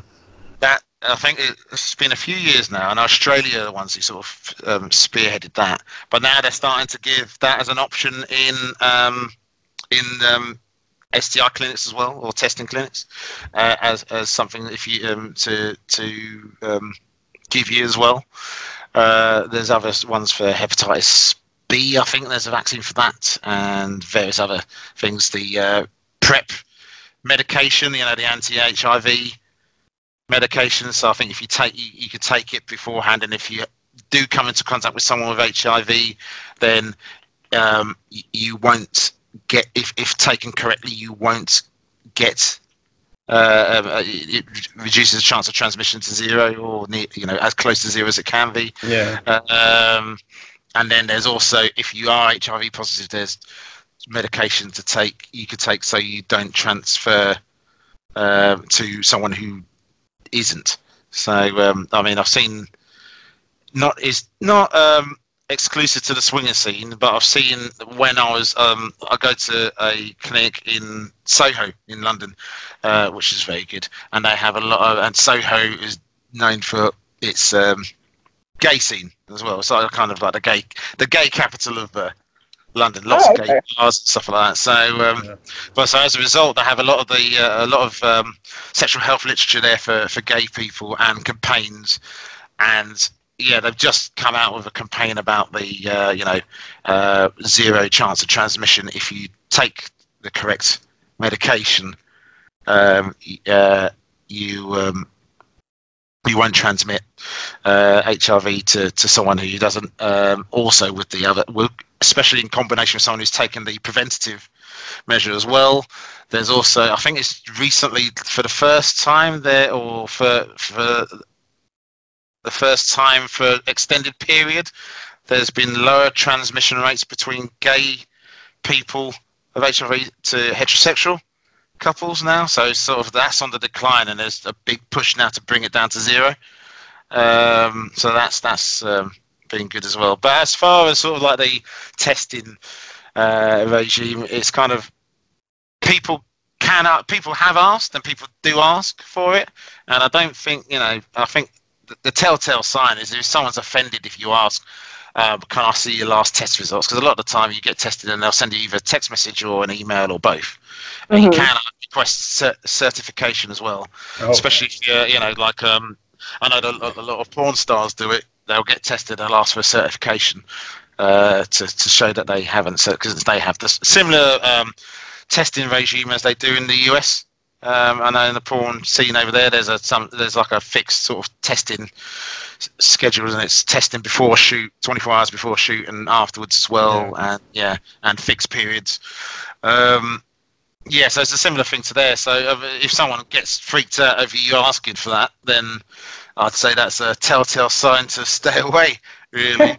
uh, you know, they may, you know, either they're too up, I don't even sort of uptight's the word, but if, you, if you're getting a bit delicate about that, then you shouldn't really be involved in it. Yeah. You've got, be, you've got to be open about that sort of thing. Yeah. so, uh, so we got like seven more questions. I want to see if we can crank these out in the next five or six minutes. Yeah, most, sure, yeah, yeah. Most of them are, are just personal, so... You can choose to answer them or not, you know, or you could just give a little quick uh, yeah, sure. recap of your experience. I'll, I'll try and answer them as uh, as openly as I can, yeah. Okay, now this is the last general one. Um, mm-hmm. And both uh, Shogun from the Government Name Podcast and Leroy Ketchum asked this question. Is there a code where you could pick each other out of the crowd, or any sign or clues that, or lingo that confirms the lifestyle, like, you know, you you walk up to a couple you like and say, I prefer Batman without his mask. And then, you know, they'd they be like, oh, okay, yeah. Or they'd be like, oh, what the fuck are you talking about? You're like, okay. All right. Uh, uh, like, all sides are more like, no. No, it's, um, not that I'm aware of. There's no sort of, like, Masonic, um, you know, little handshakes. One thing I have seen, there that could be a telltale sign, um, it does play on the whole interracial cuckolding thing. Um, if... someone has some sort of either jewelry or tattoo, and it is uh, Ace of Spades. It's a saying, you know, it's uh, you know, and, it, and especially if it's a lady, you know, because of the you know the term, kind of a racially charged term when you think about it. Queen of Spades. Oh um, man. Yeah, so it's kind of, you know, it's it's played on that really. Um, okay. So yeah, so sometimes maybe that, but um, I've. That's the same way over here. Now I'm interested to see if that. I'm, I'm telling you, if I see a white woman with an Ace of Spades, anything, I'm gonna be like, ah, I don't know if it's for real or not, but I believe it. I see you. Yeah. We might need to research that before you end up going to jail and make sure it's the same way over here. Look, I ain't gonna bring it up, but I'm gonna be like, I know who be fucking you. Yeah, maybe not necessarily Ace Spades, but like. The actual, you know, the the the, the spade symbol. The spade symbol. Okay. Yeah. Or yeah, or Q Q O S as well. So you know, Queen of Spades. But um, other than that, no, I don't think there's any sort of explicit, like you know, little uh, symbol or anything. You know, um, I mean, we've not that you, not that you'd get in any other sort of secret club. You know, we, we, with the yeah. mates, so you got you know your little secret handshakes and things like that. But yeah. Other than that. Um, no, I don't. Not that I'm aware of. I maybe not. I'm not. I'm not as deep in the club as I as I think I am, and I'm not aware of any any okay. rituals or things. But no, not that I'm aware of. All right. Last four questions. Do you have a strangest request that you ever had that you either did not oblige or did oblige? Like, what's been the strangest request you can? Uh, strangest request I had was at the same party that. I had that man pull me out of someone else. Um, uh, there was another guy there who he was a single white guy, and he said, and he was there on his own, and he was just like, I just love interracial sex. I just love watching it. I just, you know. And then he was like, you know, can I have the condom when you're finished? Oh God! um, oh yeah, yeah. I was like, um. Okay, that was one of those can't look him in the eye afterwards. I'm like, I want it all. Then, then look at him, just turn away, just like, here you go. um, you know, uh, I was like, well, if, yeah, do do what you will. I just, I'd make sure I'm not there. That's um, weird. So yeah. Um, okay, so you just so you just took it off and just dropped it in his hand, and he was good with yeah, that. Yeah, yeah, pretty much. Um, you know, it's just.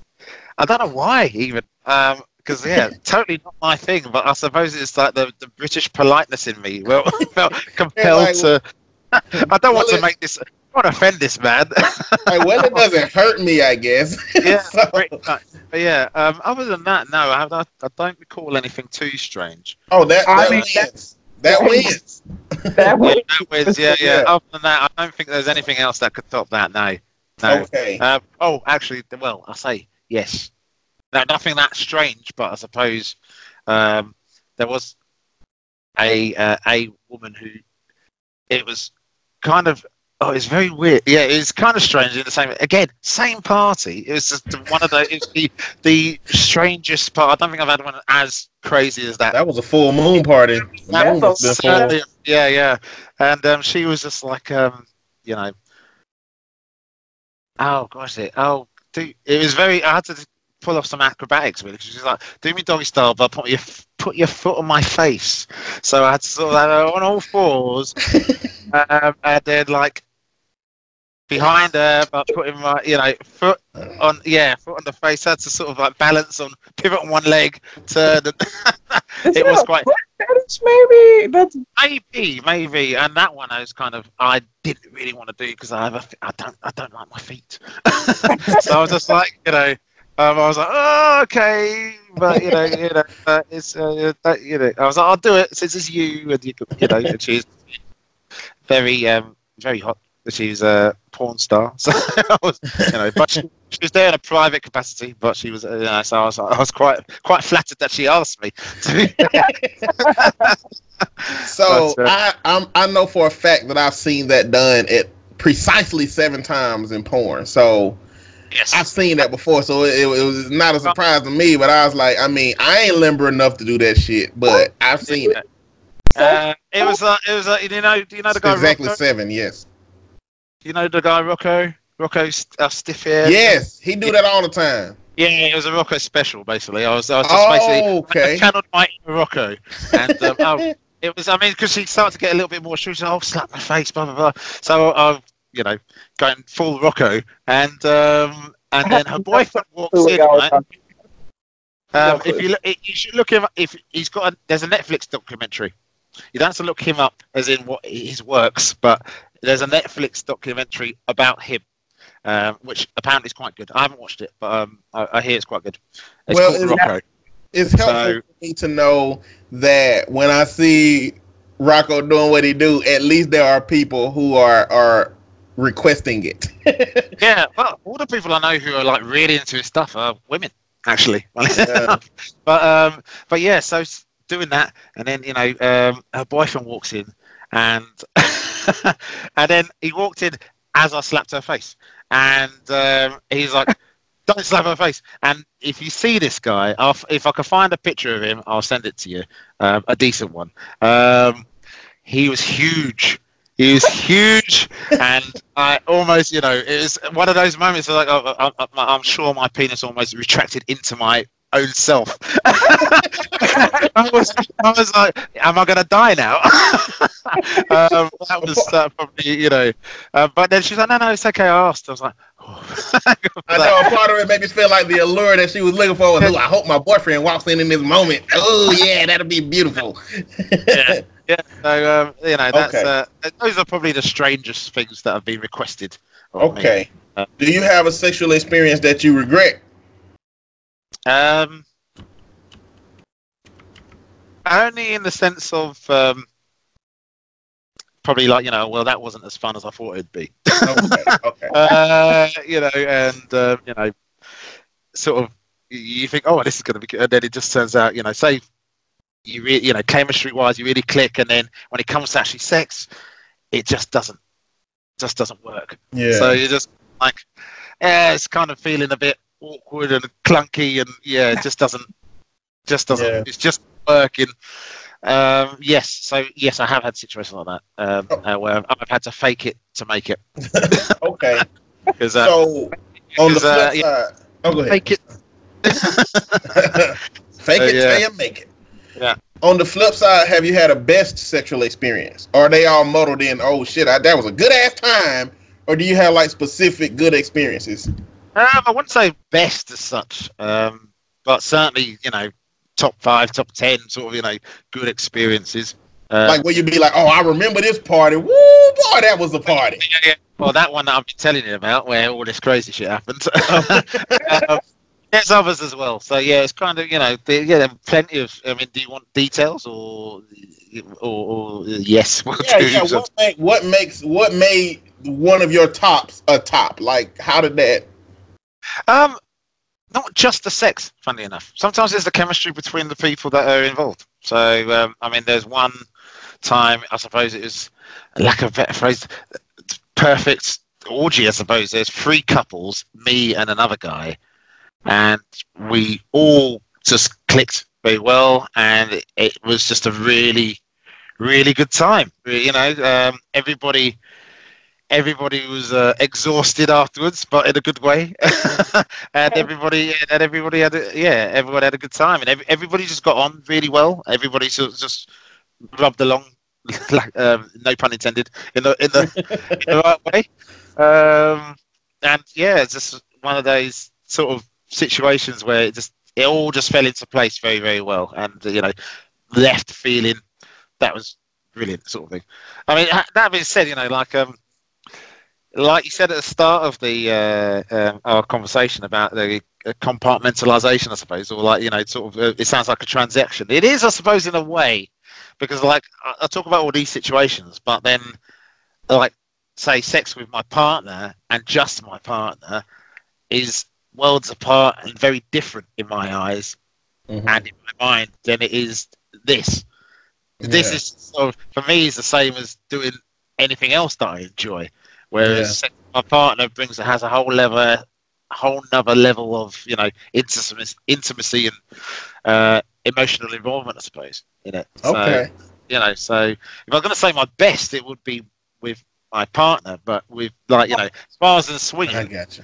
So there's, yeah, there's, you know, uh, yeah, certainly there's some situations out there, and sometimes it's just certain people. Um, one thing I sort of discovered, not necessarily about myself, but just with other people, is that there are certain, definitely different connections you could have with different people. Um, where, uh, and sometimes it, it takes you by surprise. This is just to who, really. There's no particular type. You could have two people who look and act exactly the same, but have two very, very different experiences with them. Um, so it's, uh, it's certainly something that's um, um, been interested along this journey, really. Okay. Last question. Uh, is there a sexual experience that you think everybody should have um, uh, that you could tell us that you think everybody should have to do this thing or have this thing or experience this thing? Oh, God. Um, this is that's actually the hardest question actually I've had all night.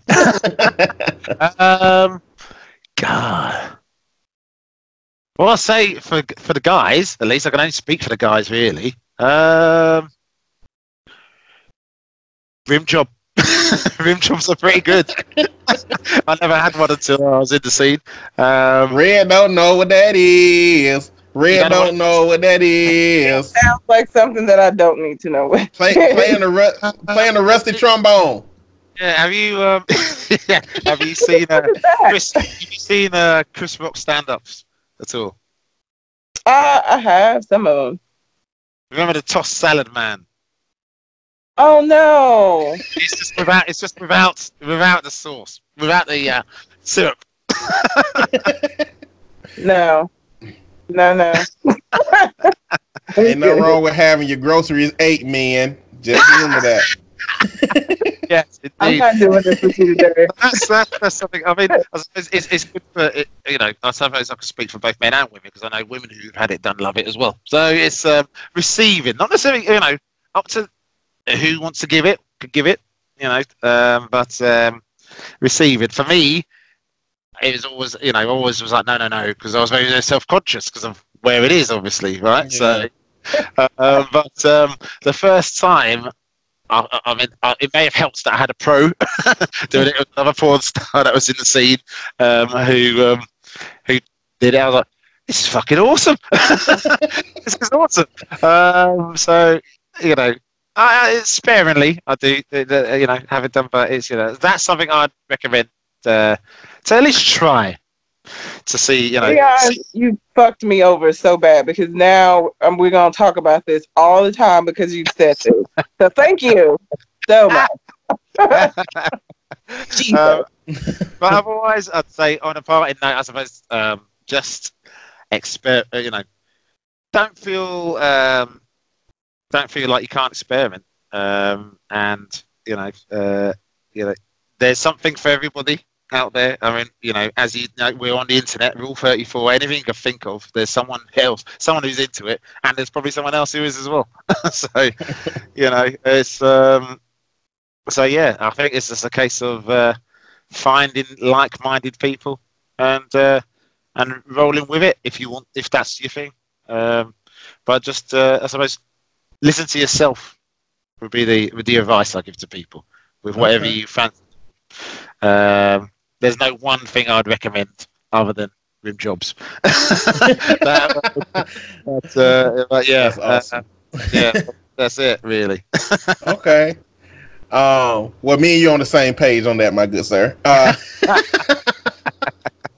um, but that being said, look, we appreciate your time. I know it's, it's going to be about thirty minutes, but you no, know, it's no worries. It's been enjoyable. It, I, I really appreciate your openness, your candidness, and being willing to entertain our questions. And hopefully this give the people insight to something that, like, one, you don't know who is in this lifestyle, and when they're in this lifestyle, you can't just put down a list of twenty questions. So I really appreciate your knowledge and your experience contributing to this dialogue.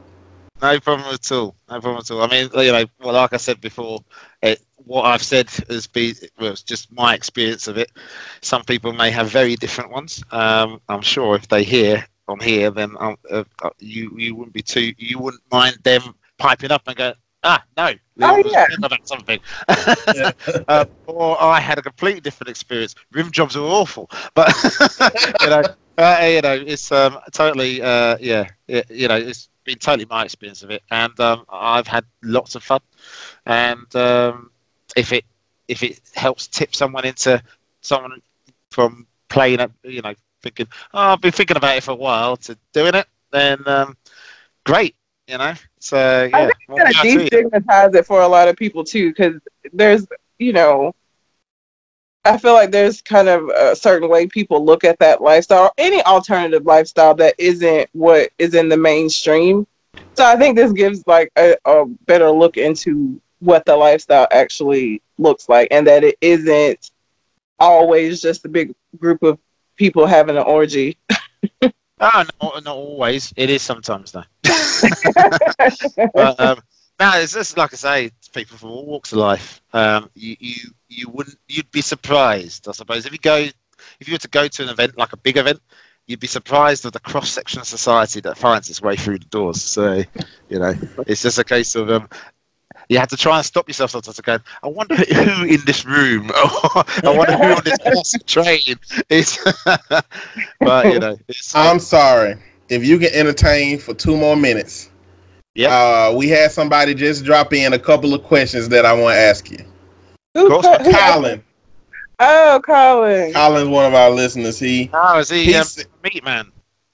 Yes. He's a man. Yes. That's Colin. So yeah. He said, have you participated in a mass breeding event? Uh, a mass breeding event? Did you say? Yeah. No. No, that contravenes my uh, no bareback rule. Okay, okay. Um, but um, Wait, okay, so I feel like I, what the fuck is that? Does that is it what it sounds like? It is exactly what it sounds oh, like. Okay. Uh, yeah. Um, no, I haven't done anything like that. Okay, no. So that breaks the rule, the rule of no bareback. So that wouldn't be your flavor anyway. No, no. Um, and it wouldn't. I, I don't know, even if I didn't have that, I'm not sure if it would be anyway. Oh, yeah. It's so many more implications than just having a particular sex. Right? Yeah, yeah. It could come to bite you eighteen years later. That's yeah. Last question, and I guess we'll wrap it up on this. How do you handle knowing that your meat is going to be marinating in another man's barbecue sauce? uh, Colin, uh, really? I guess I guess going along with the no bareback rule, I guess it won't be direct uh, juice on meat contact. No, but while we're on the subject, I suppose, because I thought this might come up, um, friendly fire. It has happened. Hasn't happened to me, and I haven't been the fiery or the firer, so I haven't been, uh, yeah. But um, I have witnessed friendly fire incidents in the past. Um, normally, um, they're laughed off or anything else. But um, as far as uh, meat marinating in someone else's barbecue sauce, I don't know. It's just kind of, you know, um, depends on the, the moment, I suppose. But um, like you say, because of the no bareback thing, it's not really a, uh, it's not a direct meat on sauce thing. You avoided uh, all the toxic juices. Because you're strapped up. Indeed, indeed. But uh, yeah, I, I don't know. I haven't really given that much thought. It's just kind of goes with the territory, you know, in some respects, because obviously, you know, if you're in that situation, there's going to be some fluid, fluid transfer of some sort. Maybe, you know, not necessarily guy on girl, but yeah, it's uh, you know, and and certainly if uh, you know. Um, There's multiple guys involved, and then there's also, I don't know, facials or whatever going on at the same time. Then, yes, yeah. There's going to be potentially, uh, you know, someone else's barbecue sauce on your meat. um, As far as direct meat on meats as well, I suppose we've never really broached that. And if Colin's uh, going to be hearing this, I'm sure he'd want to know. Um, there's some, you know, some people. I suppose it goes into the unusual things that people are asked, and it's been more a case of not. It's it's, it's really acrobatic. So some people ask for like double vaginal, for example, or double anal, or you know, haven't done. I've tried double vaginal once, and it was doable, but it was, you know, difficult. Um, because it's just logistically, just like, I don't know how, I don't know, due respect for porn stars, man, especially when they're like doing, you know, airtight D Ps or whatever. It's just like, fuck, you know, how they, how, how, they, you know, you got to have a high level of fitness for one. Your core strength's got to be good. and, and uh, you know, you know, because you got to, because sometimes, especially if it's like, you know, several, when you get into, you know, the crazy, as I'm sure you, you know, people have seen on porn with uh, some of the crazy scenarios they think of in porn videos where there's, you know, double or triple penetration. And, you know, they obviously see the close-up. What you don't see is where the guys have to sort of position themselves. Uh, one's literally on top of the other one. Uh, you know, the other one's coming in from behind them, but through, not through them, but, you know, between the, you know, that sort of thing. Um, yeah, that's, that's, that shit's difficult. um, how do you live um, appreciation for it? Again, man, I really, really appreciate you and, and your dialogue. This was a great conversation, man, and, yeah. and you helped me out in the term of the uh, knowledge in this area. Oh, well, thank you, thank you. Uh, it's an absolute pleasure. Um, anything else, Red? Um, no, it was nice meeting you. I don't know if. When Michael first said something, I don't know if I had like an image in my head of like what you would look like or what you would be like. I'm not really sure. So I can't, I was trying to, as I was sitting here trying to figure out like, if I did, I don't know if I did or not. No. Okay. Okay. Well, thanks again, man. And, and uh, we'll let okay. you have the rest of your night. All right, I'm just gonna, well, I've just got a few bits pieces to do at work, so, so it's no, back to back to the grind, as I say. Okay. Yeah. All right then, sir. Thank you very much. All right. Thank All right. you. Take it easy. All right. Bye. Bye. Bye. Again, appreciate you, Leon, for uh, participating in the conversation. Um, anybody who wants to ask any follow up questions, then we'll ask Leon, and we'll just, you know. We won't have another video, but we'll, you know, get those answers from him and see if he want to, you know, write in some responses from everything he said. Yeah.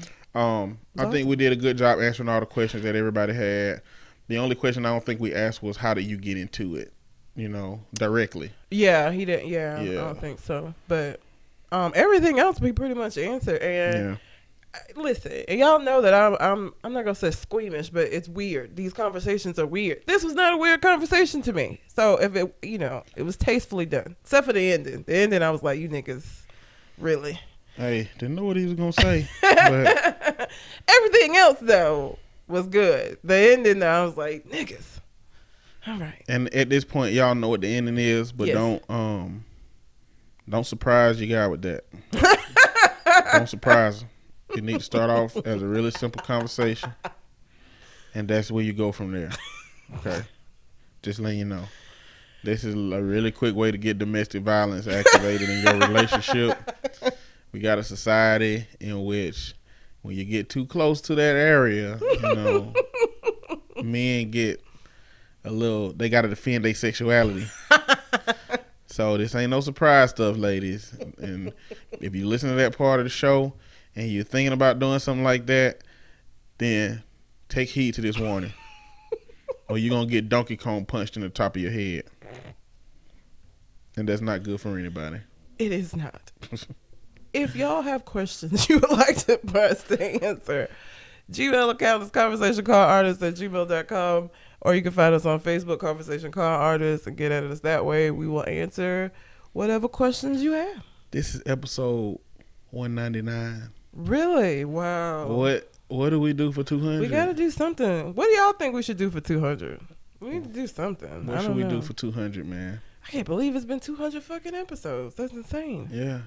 Oh, my God. That's a lot of episodes. It is. It is a lot of episodes. It's fucking amazing. It is very amazing.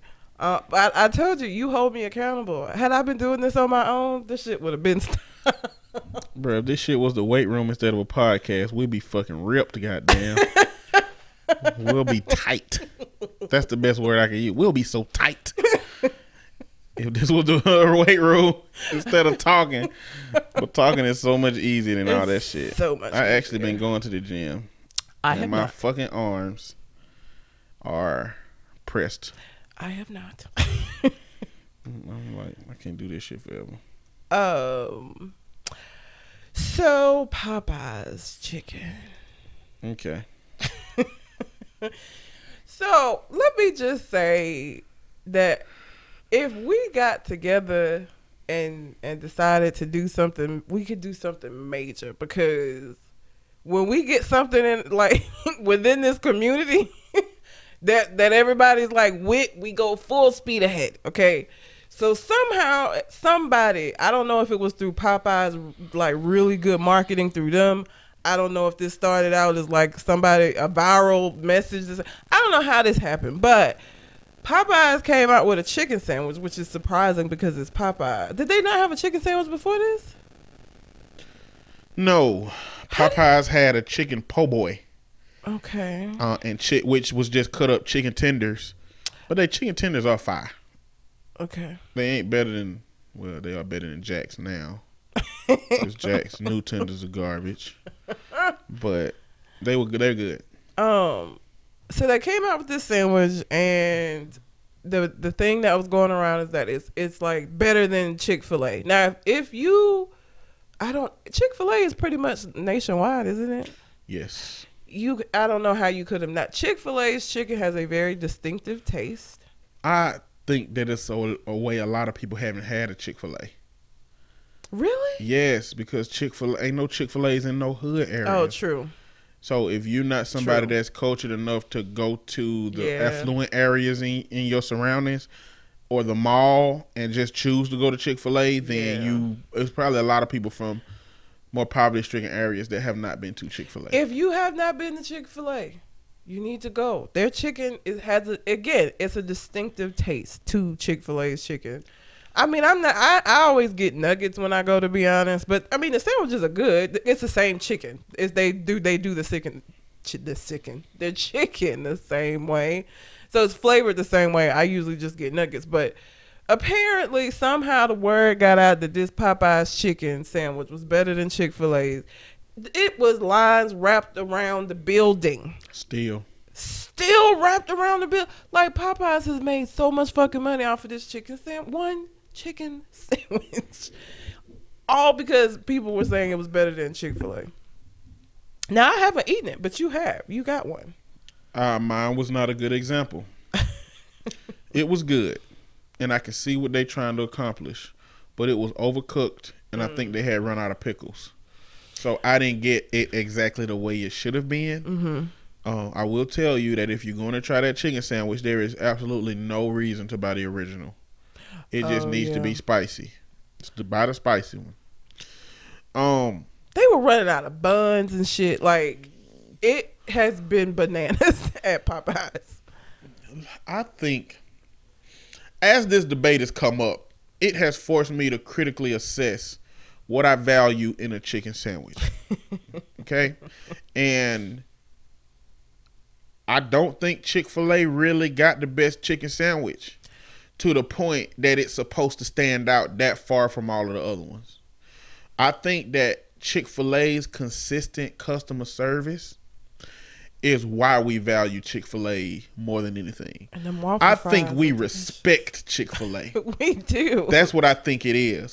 I think we respect Chick-fil-A so much, we ain't willing to talk shit about their chicken sandwich, because they biscuit will take all your fucking spit away. They chicken biscuit mm-hmm. take all your spit away. They biscuits ain't good to me.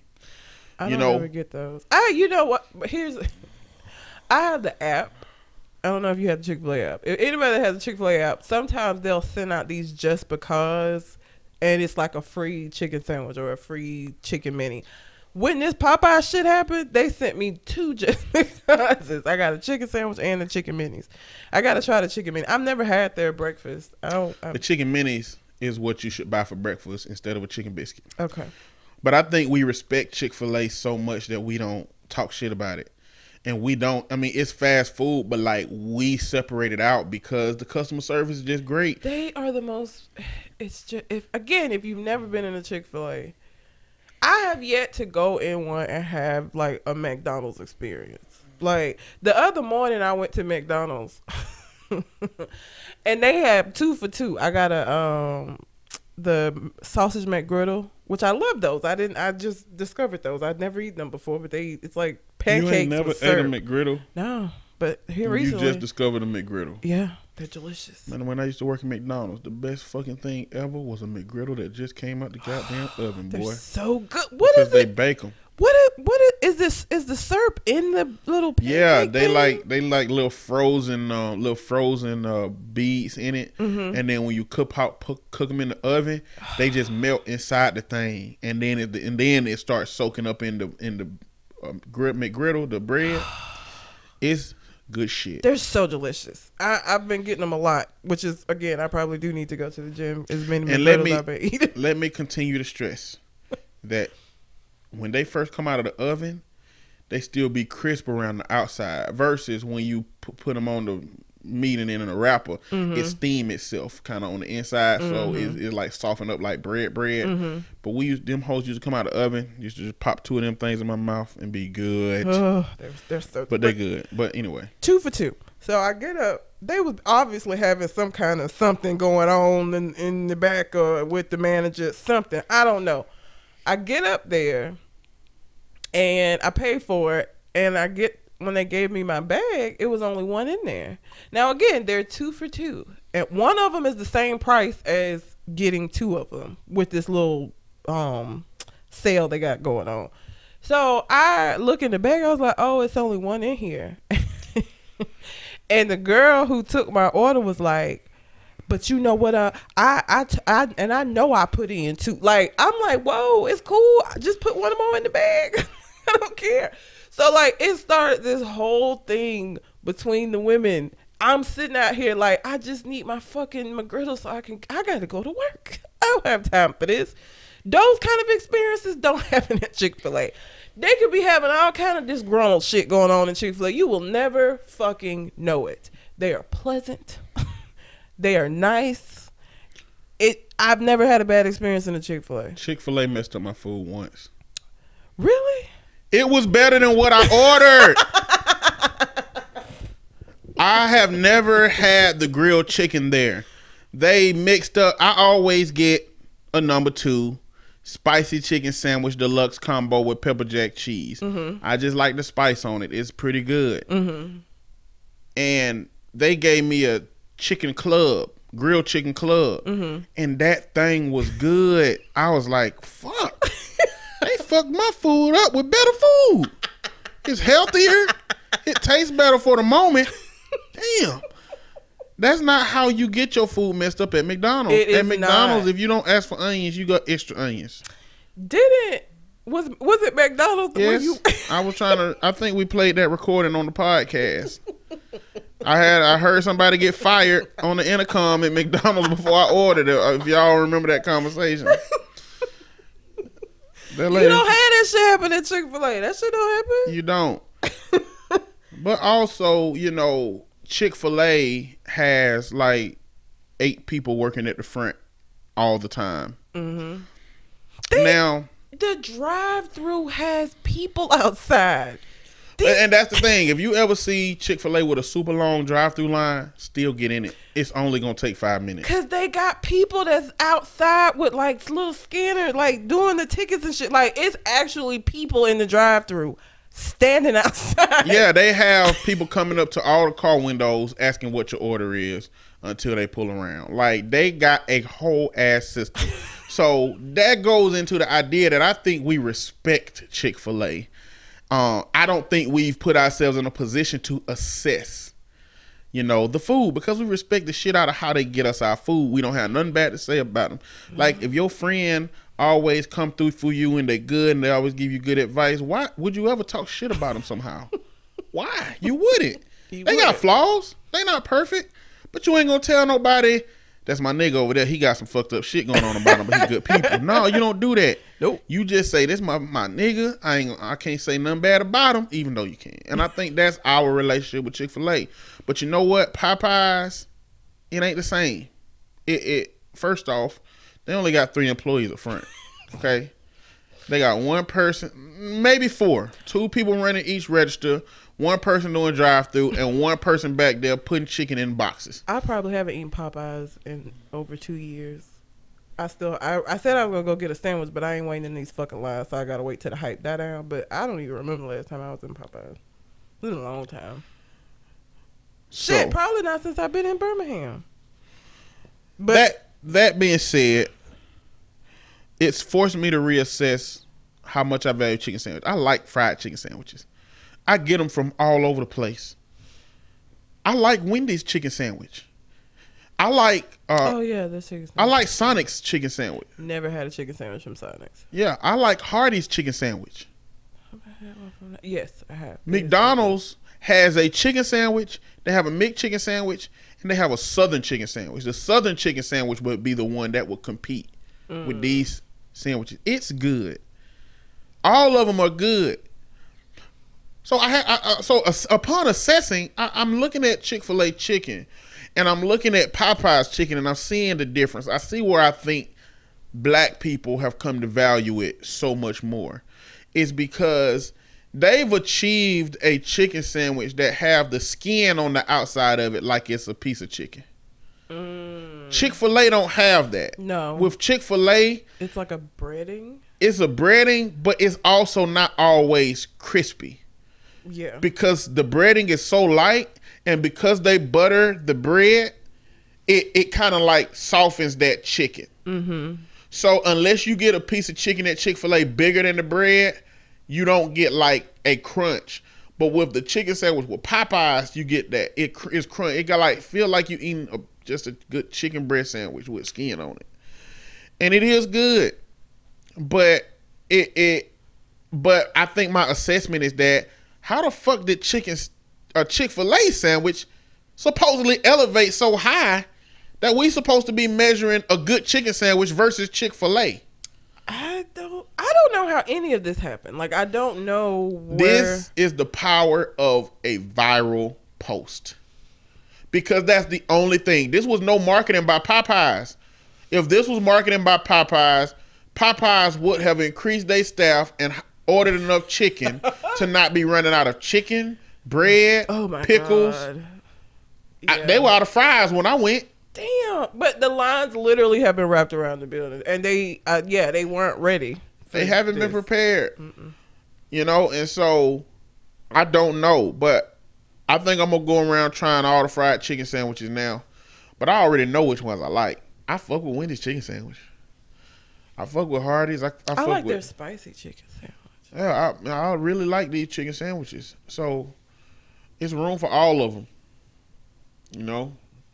And I just don't think Chick-fil-A, if Chick-fil-A is the best, it's like nominally the best. But what takes me to Chick-fil-A most of the time is knowing that I'm going to have a good-ass experience and no problems and getting that chicken really sandwich. Good. And that lemonade is fire. The lemonade's amazing. The lemonade is fire. I never drink anything else. From there. So, another part to this dialogue is that we've been dealing with memes. Black people, certain black people, just need to go somewhere, man. I, I don't know where. I don't care where. But motherfuckers, all these po- and I don't know if y'all been seeing these posts, but it's been a whole bunch of posts that equivalent. The difference if you between- supported your friend's business like you supported Popeye's, oh, blank, blank, blank, my blank. God, listen, man, shut the fuck up and let people enjoy things, okay? Who gives a fuck how minute you think that thing that somebody's enjoying is? Everybody can't save fucking black business, all right? That's a cultural issue. That's a capitalist and an economic issue. People going to buy a chicken sandwich and sharing a post about it ain't ain't doing it. I just don't know why, and it's been irritating me. It's been a lot of them posts too. It take ten minutes to go get a delicious chicken sandwich, and people are saying why black people ain't doing black business like this.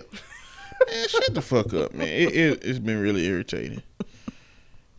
That being said, I would say that the chick, the Popeyes chicken sandwiches are a regular schmegular chicken sandwich, as is Chick-fil-A's, as is Wendy's and Hardee's and all these other places. But you should try them because they're varying different levels of delicious. And we ain't, and none of these I'm talking about are processed. Wendy's got a processed chicken, but I'm talking about their chicken chicken sandwich, mm-hmm. you know. Um, but that Popeyes one is worth a try. I'm waiting for this hype to die down because I ain't finna be in no line. It's worth a try, but like I said, my respect for Chick-fil-A ain't gonna go down. So that listen, Chick-fil-A is so polite and the and the, they do such a good job that even when the owner had that whole uh, thing with homosexuals and how he feels about that, it gay people still eat it. Like, like, gay people still eat there. They they even did like a kiss-in. They was like, we still gonna eat here.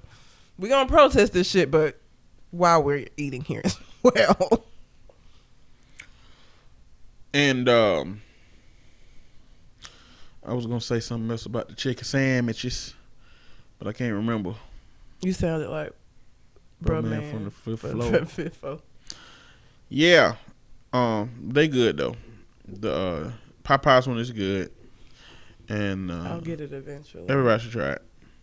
The only what is the closest Popeye's here? Homewood. Homewood is the closest to you. Yes, of course not. It's Popeye's. uh, the rich, rich neighborhoods only get Bojangles. Oh God! I never had Bojangles chicken sandwich, but they got one. But ain't nobody mentioned Bojangles, so I hate. Oh, it was another post about this place that tweeted at Chick-fil-A and Popeyes that said we want all the smoke, and they posted pictures of Dave chicken sandwiches. The name of the place was Shuckin' and Jivin'. The fuck out of here. What? The name of the place is Shuckin' and Jivin'. I am not going to eat into somewhere that's called Shuckin' and Jivin'. What the fuck kind of name is that? I have an issue with Bojangles because of the same shit. Shuckin' and Jivin'? Are you kidding me? Where is this located? In New Orleans, it gotta be. Oh my God, Shuckin' and Jivin'. I'm... They got a commercial that I'm trying to find. They right have there. A commercial. Yeah. Is it have black people shuckin' and jivin'? They got. I don't. I don't think the person who named the restaurant knew what shuckin' and jivin' meant. Jesus. That's the only thing I can think of. That is the worst name for a chicken spot ever. Mm-hmm. Worse than Bojangles. I thought Bojangles was bad. If y'all don't know what shuckin' and jivin' is, shuckin' and jivin' is what they called white people. I mean, it's what black black people said to black people who was tap dancing for the, the white, white man. man. Shuckin' and jivin'. You was shuckin' and jivin' in there for them damn white folks, boy. That's like how it used to be. Well, I don't use it like that, but that's how it used to be. I would definitely not name my restaurant that shit. Of course not. Hell no. Again, I thought Bojangles was like the worst name I'd ever heard. It has now gone down because of shuckin' and jivin'. The it's fuck? Ridiculous. Jesus. Wow. Shuckin' and jivin'. All right. Hold on. I'm trying to find the commercial. I don't even care how good the chicken is. I'd never know. I know. I know. Like, it's ridiculous. Who wants to do that? Here go here go one meme. It got a picture of Chick-fil-A, a Popeye drive-thru, and a parent-teacher conference, and it got oh no nobody God. in the seats. The I, one has nothing to do with the other at all. But for people, all you know, all them goddamn people in drive-thru ain't got no children. Like, why are you assuming that these are parents who could have been at a, t- a parent-teacher meeting? They just getting sandwiches. Calm down. But imagine how the workers must feel. They getting paid the same rate to do three, four times the work. I know they be doing. Mad as a motherfucker. They gotta I'm, be mad. You I'm know, real mad. I, I bet the, the establishment is happy, but they got to be mad. I'm apparently not gonna find this video, but it's a whole goddamn video. Man, I'll have to search for it. Shuckin' and jivin'. I'm not gonna forget it for sure. Like, yeah, can't forget that shit. Shuckin' and jivin'. I feel like I'm close to finding that hole. Uh, if you're having to scroll down that much, then you're not. Another post uh, of Popeye's uh, menu board says, F Y I, people need to eat on Sundays. So like they, Shade. you know, they going at each other. They've been going at each Shade. other on Twitter and on different isolated restaurants. Again, if you don't okay. know, Chick-fil-A is closed. All Chick-fil-A's are closed on Sundays. Okay, here it goes. Let me play this shit. It's fifty-nine seconds long. I'm gonna play this. Is it playing? No, I, I, I had my. It's on, on mute. In the United States. It's oh just God. for babies like Huck. What? Whoops. Baby, won't you take me there? I want some real good food to eat. I want shucking it down, shucking it, shucking it down. I want shucking it down. I want shucking it, shucking it down. I want shucking it down. I know you like that giant shrimp. My son of fish and them geeky grits. Granddaddy, daddy, they can have it.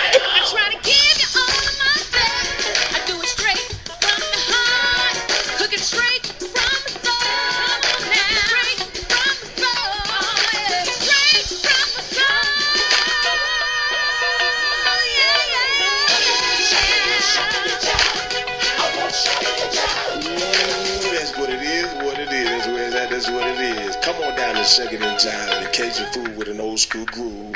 Our design is to get your taste palette back in line, baby. Follow us at We Shuck. Get the fuck out of here. Who? Listen, I don't care how badly I wanted to be a singer. I would not have been like, I would not have gone signed on to do the, the theme song for no fucking restaurant called Shuckin' and Jivin'. Get the fuck. You know what? It's ridiculous. Jesus. Oh my God. That's the worst. We shucking and jiving. Geechee grits. Yeah, man. Oh, Jesus. Because the tweet, the main tweet said, Sh- shucking and jiving in all caps. Ain't no way I'm stepping foot in that establishment. I was like, damn. They was probably like, why? What? What? Uh, sucking and jumping? Mm-hmm. I don't, what's Jesus. wrong with them? Oh my God. That's read about this shit. Much worse than Bojangles. Yeah. I gotta give Bojangles a, a break now because I really was like, the fuck kind of name is that? But shucking and jive is much worse. All right. Spider-Man is leaving the Marvel Cinematic Universe. Are we sad about this? Yes. Uh, okay. We I, are sad about this. Okay. I, I'm not a Spider-Man now, fan. I don't even think I've seen any of the recent movies. You should watch them. Okay. Um.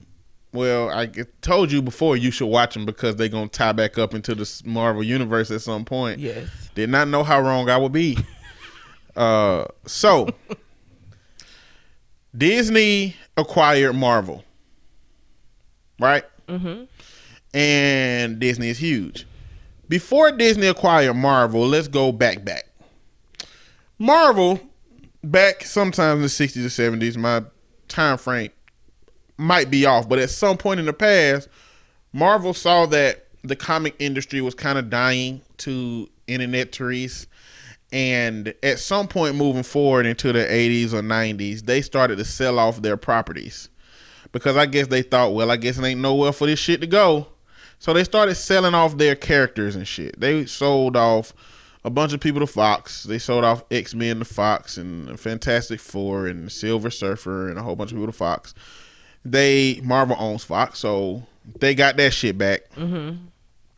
And Sony, they sold Spider-Man and Venom and I'm pretty sure some other people that might be lesser known or something, but they sold Spider-Man. And we know that Sony been producing Spider-Man movies for some times.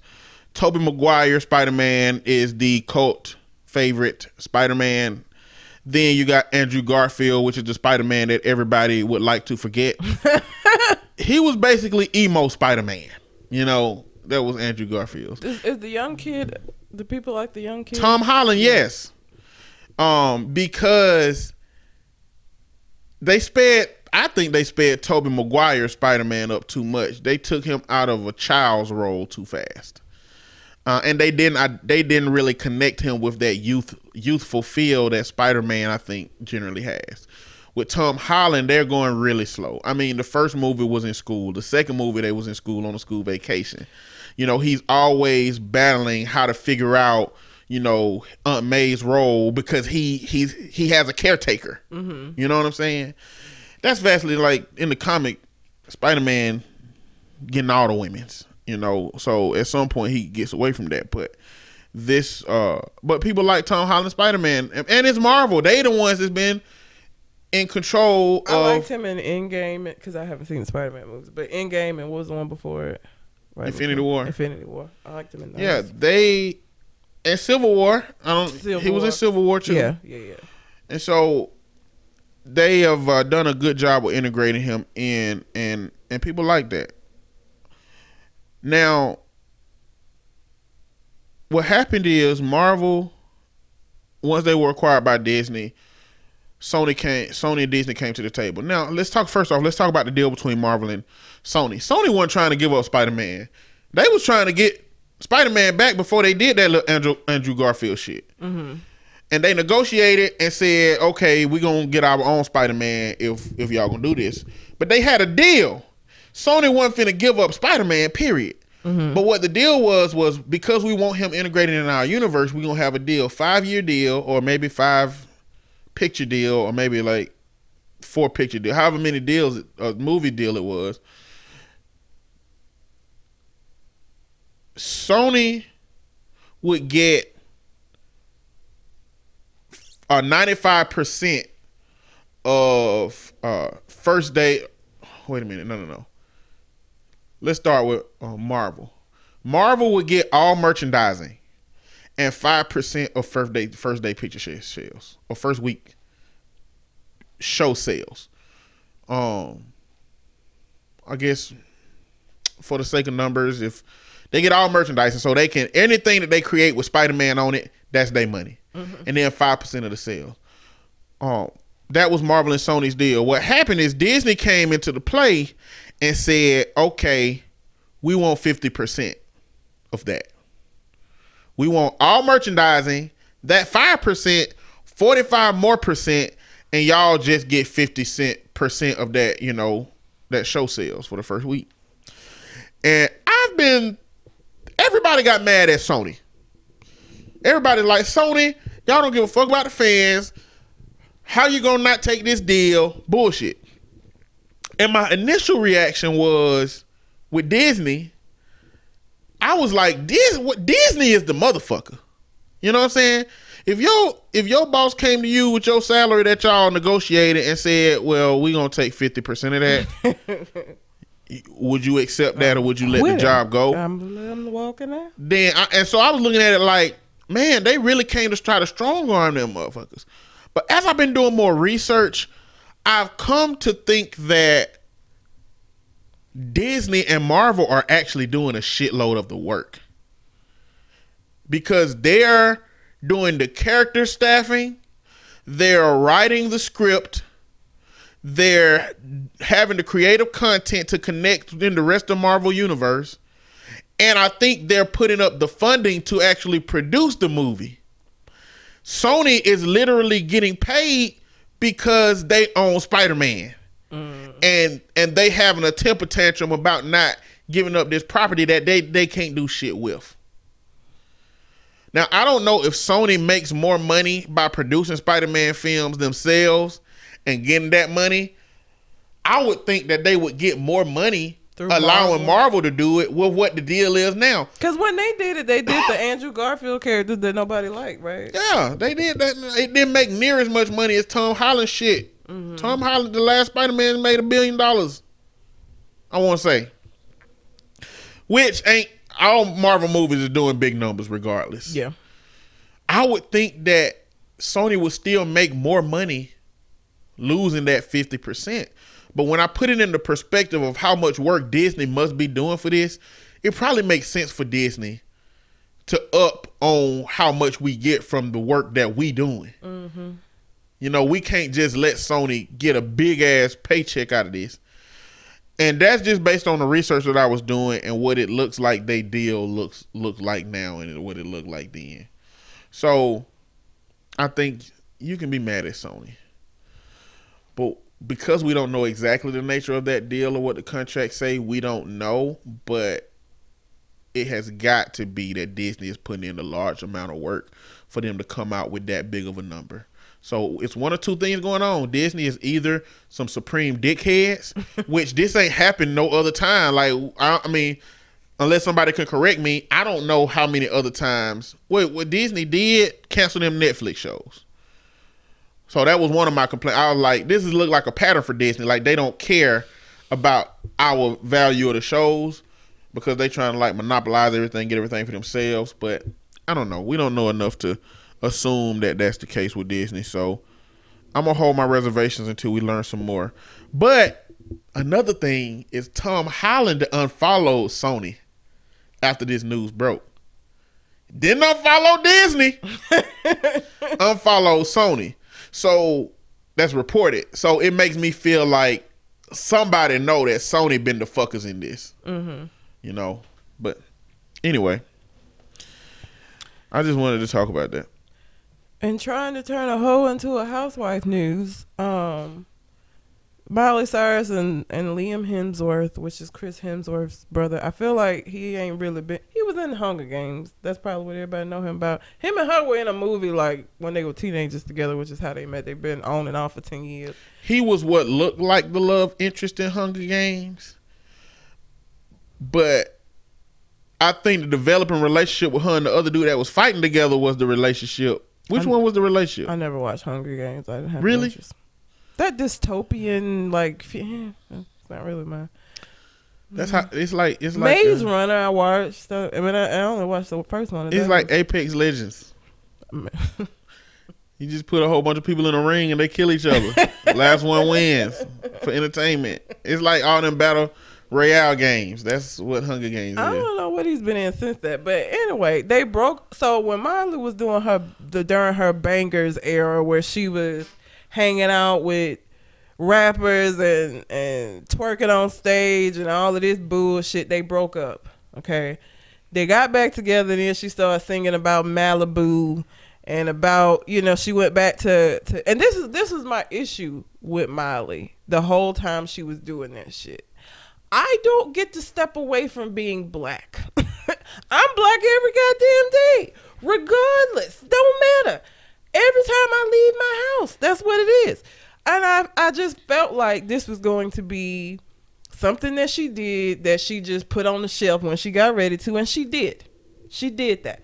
So once she put that shit back on the shelf, they got back together and got married. They have been married for less than a year, and now he has... Um, he's trying to get a divorce from her. Now, they both got prenups, so like nobody, they didn't have no kids. None of that shit's gonna happen. But this is what I would want people to take from this: you cannot turn somebody into who you want them to be. Okay, Miley very obviously likes smoking weed and doing hood rat shit. That's what she likes to do. And I think that she stopped doing that to be with him. But, I mean, she been doing shit, licking his face on, on red carpet. Like, he ain't, he's not that dude. Like, he's a very straight-laced Australian white guy. Okay? He's not, he's not out here doing this shit. And they should never have gotten married. It was very obviously, that, very obvious that they were not well-suited for each other. They are very different people with very different goals. He wanted to get married, have kids. She talking about, she, just recently she was talking about how she hates the word wife, how she's still very attracted to women and all of this shit. Like, Miley, why you marry him then? For why? You cannot turn folks into who you want them to be. Liam should have saw what it was and walked away. But instead, you know. And I mean, maybe she did try to be what he... you know, the wholesome, because again, she came out that little Malibu song and everything was just, you know, she on the beach singing her little heart out. That Did you know they were together land. for ten years? Mm-hmm. On and off for ten years. And that's another thing. They, at the time that they met, they were very young. That's something else. You grow and you can grow with somebody, and sometimes you grow in different directions. Again, he seems like he like wants a real traditional life.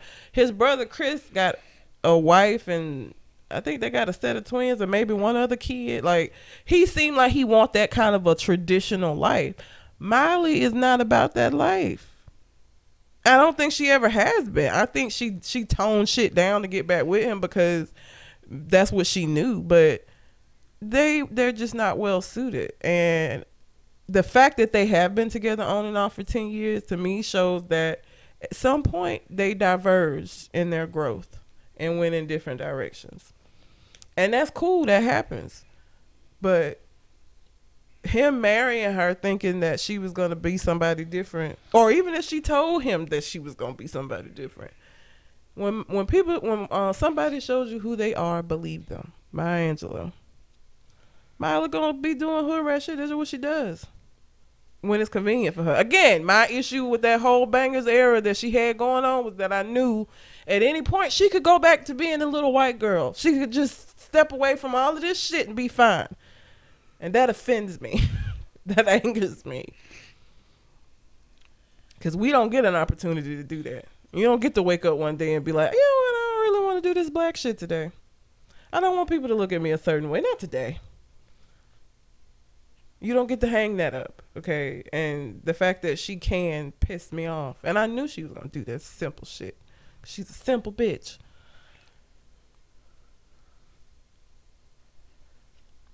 I wish I cared more about Miley Cyrus. I don't care about neither one of them. Oh, the dynamic of their relationship, I feel like, is, is a good lesson to, to people on the outside looking in. Again, when you meet people, especially when you young, they were like teenagers, literally seventeen, eighteen years old when they met. You become, sometimes you can grow together, one hundred percent. Sometimes you can marry your high school sweetheart and y'all be together for fifty years. Other times you marry your high school sweetheart and that shit ends in divorce. Ugly divorce. Because y'all grow in two separate directions. Like, that's why I don't think getting married that young is a good idea. You don't even know who you are. But that's what white people do. We don't get married early because of trauma. Yes. Though. But white people, I think, are trained early. Women to be preparing themselves for a husband and babies, mm-hmm. and men to be trying to find a wife that he should put babies inside of and that she should deliver to the world. And I think that they start doing that really quick. So you meet people who get married in college when you deal with white people. Mm-hmm. Or people that I've met, like, I remember being in college, meeting people who had been married and divorced already. Like, yeah. The fuck, what you mean? Nearly all my white friends were married while we was in college. This shit is crazy. Or their names changed while we was in college. And I think that's the preparation. This shit is crazy. We don't do that in the black community. We don't marry that early.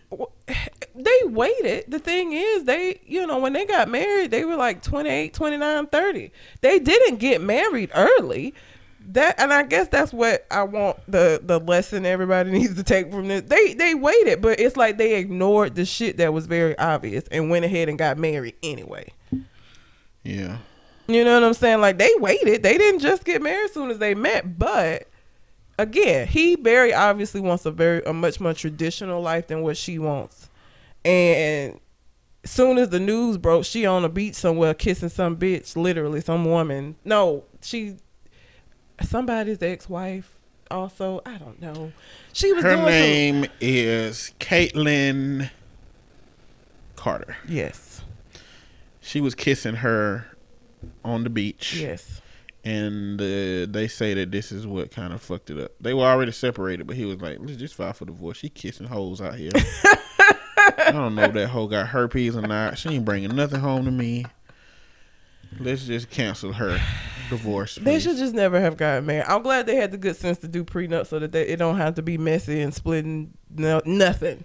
They weren't even married long enough for that shit. Like I said, it was less than a year. They made it less than a year. Which, when they got married, I was like, this shit ain't gonna last. Because she is still very wild. That's just who she is. And that's cool. That's fine. I have no problem with her being wild and free and whatever the fuck you want to call it. But you, if you're going to live that life, then don't get with somebody that's that's looking for like a traditional setup. And if you somebody looking for a traditional setup, don't get with nobody that's out here wild and free and doing all of this shit, that ain't the girl for you, okay? She's not it. Both of them made the decision to stay with each other despite knowing and seeing that they were not well suited. That's that's all I have to say about that. Just don't do that. This is a cautionary tale of what not to do. Do not stay with somebody just because when you see the writing on the wall. Don't do that. For why? For why? Have you ever watched Peppa Pig? No. Why you say it like that? I don't have any kids. So? Why would I watch Peppa Pig? You watch cartoons? Oh, you don't watch no murderous women. I watch Rick and Morty. I watch adult cartoons, but I, Peppa Pig, I, don't, I know all my There's shit. There's some good kid cartoons out there. Like I know Steven my Universe left from my Chowder right. And I know, like Peppa Pig is like a learning show, isn't it though? I know all of my shit. My left from my right, my A B Cs and my one, two, threes. I know that. I feel like Peppa Pig is a show you watch if you have children. Did you know that Peppa Pig is owned by a company named Entertainment One? No. You know now. Okay. It sounds pornish. Entertainment One also owns Death Row Records. So Death Row Records and Peppa Pig are in the same company.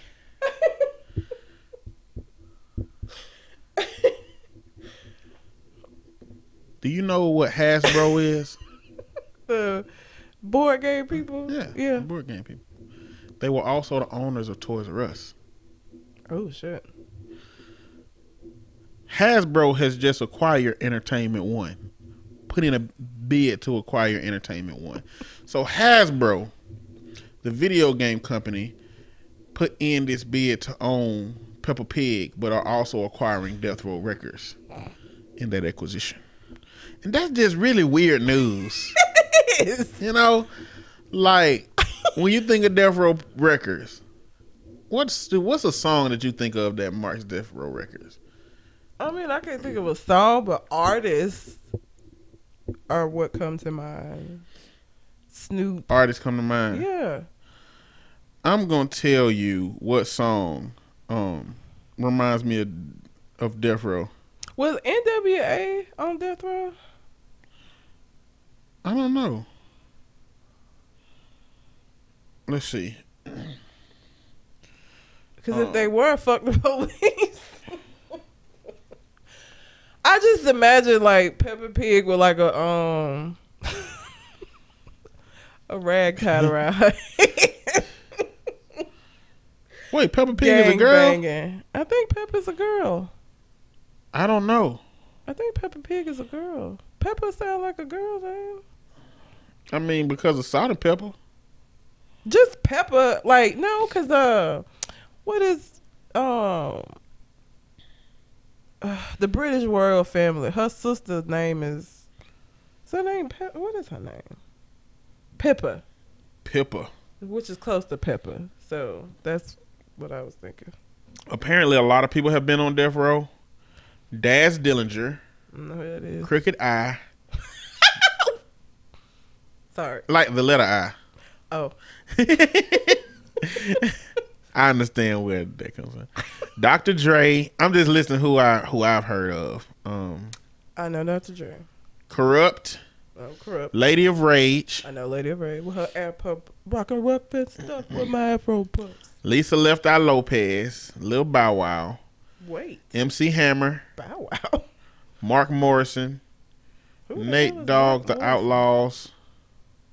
He better lay low. Um, Petey Pablo. Really? Mm-hmm. Snoop Dogg. Why do I think Petey Pablo was Southern? Uh. Yeah. The Dog Pound. Tupac. There was somebody named Tina Tupac. That was probably very short-lived. Probably. And, and that's about that's it. So N W A it, maybe N W A was before Death Row, and yeah. I'm only tying them to that because of Dre. Actually, they couldn't have been in the same company because they had beef at some point. Did they? Yes, because Eazy-E was beefing with somebody, and the dude that played Ezel from Friday, mm-hmm. he played a uh, for a Death Row video. He played a like bootleg Eazy-E, and so Eazy-E thought it was funny and called him to play a bootleg Eazy-E in his video. Who owns? I'm thinking of after Aftermath. Who owns Death Row? It's not Dre. It's Suge Knight. Oh, okay, yeah, that's what I was confused yeah. on. Aftermath is what I was thinking of. So he said that Suge Knight called him. They had recorded half of the video. Suge Knight called him and put a pistol on the desk and said, "You can't finish that video." And he's a comedian. He said, "I'm just getting checks. Like, I don't even care. I don't, I don't have no loyalty." But he put a gun on the desk and said, "You can't finish that video." Sure. He said he called Eazy-E and said, "I can't finish that video." Like, immediately, I guess. Suge was just out here sugging folks. But also, Mark Morrison is, if you don't know him for anything else, you got to know him for Return of the Mac. What? Yeah. Okay. That was the name Return I mentioned that you said, who is Mark Mac? Morrison? Yeah. That is Return. Oh, my God. Top of the world. Here I come. And I did he rem- have any other song? I don't know, but I remember this from, you know, back in the day how they used to advertise buying them C Ds online, mm-hmm. where it just pay play a portion of the song with like snippets of the video, yeah. and at the end it'd be like, "Buy this C D for nineteen ninety-nine." I remember that song being on one of them commercials, and that commercial played for like five years straight. Return of the Mac. So that's is that's he Mark actually Caribbean, or, or is, was that just for that song? I don't know. Oh, he was British. What? What? He was British. He was born in Hanover, West Germany, to Bajan parents, and grew up in Highfields, like Leicester. It's probably Leicester. Leicester, United Kingdom. Born in Germany to Bajan. And Bajan is like Caribbean, right? I think. Oh, Lord. We get into a fucking Wikipedia. We get into a Wikipedia circle on here. Barbadian. Okay. So he, so, okay. That yes. makes, all right. I was concerned. He is I'm Caribbean. Like, but he ain't, like, the accent was not real. If he grew up in England, he ain't had no goddamn... Not no Return of the Mac accent. That whole song sounded like he's on the Caribbean beach the whole time he was making that song. Oh my God. So here I am. To get back to what I was looking for, the song that I connect with Death Row Records is Ain't Nothing But a Gangsta Party. Ain't nothing well, but two of America's Most Wanted, but that's, you know, yeah. that's how people identify it. Ain't nothing but a gangsta party, party. Um, I mean, I again, now that you just said that, I just keep seeing Peppa Pig with a rag tied around her head. Strolling down the block. What kind of shit? That is so random. That's just very So random. When I think of Hasbro, I definitely don't think of Death Row Records. No. But I thought that was just some some I different think of news. Board games when I think of Hasbro. I forgot they even made, they make video games? Yeah. Is it the video game version of the board games? I don't know. I don't know. They didn't make a Death Row Records board game. But that's all I got. And we had an hour. So oh, shit. Yeah. Uh, this is a long episode. It is. But it's a good episode. It is. Hopefully y'all enjoy. Again, if y'all have any more questions for Leon, just let us know. He Please was a do. joy to talk to. He's very funny. Um, I love their accents. Hopefully y'all can understand him. Because I feel like the issue might be how heavily accented it is for us over here.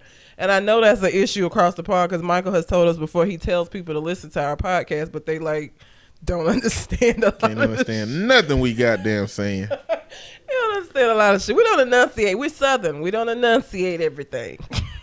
That's how it goes. So yeah, hopefully y'all enjoyed it though. Um, that being said, you got anything else on your mind? I do not. Until we come to the next conversation. We out. Holla.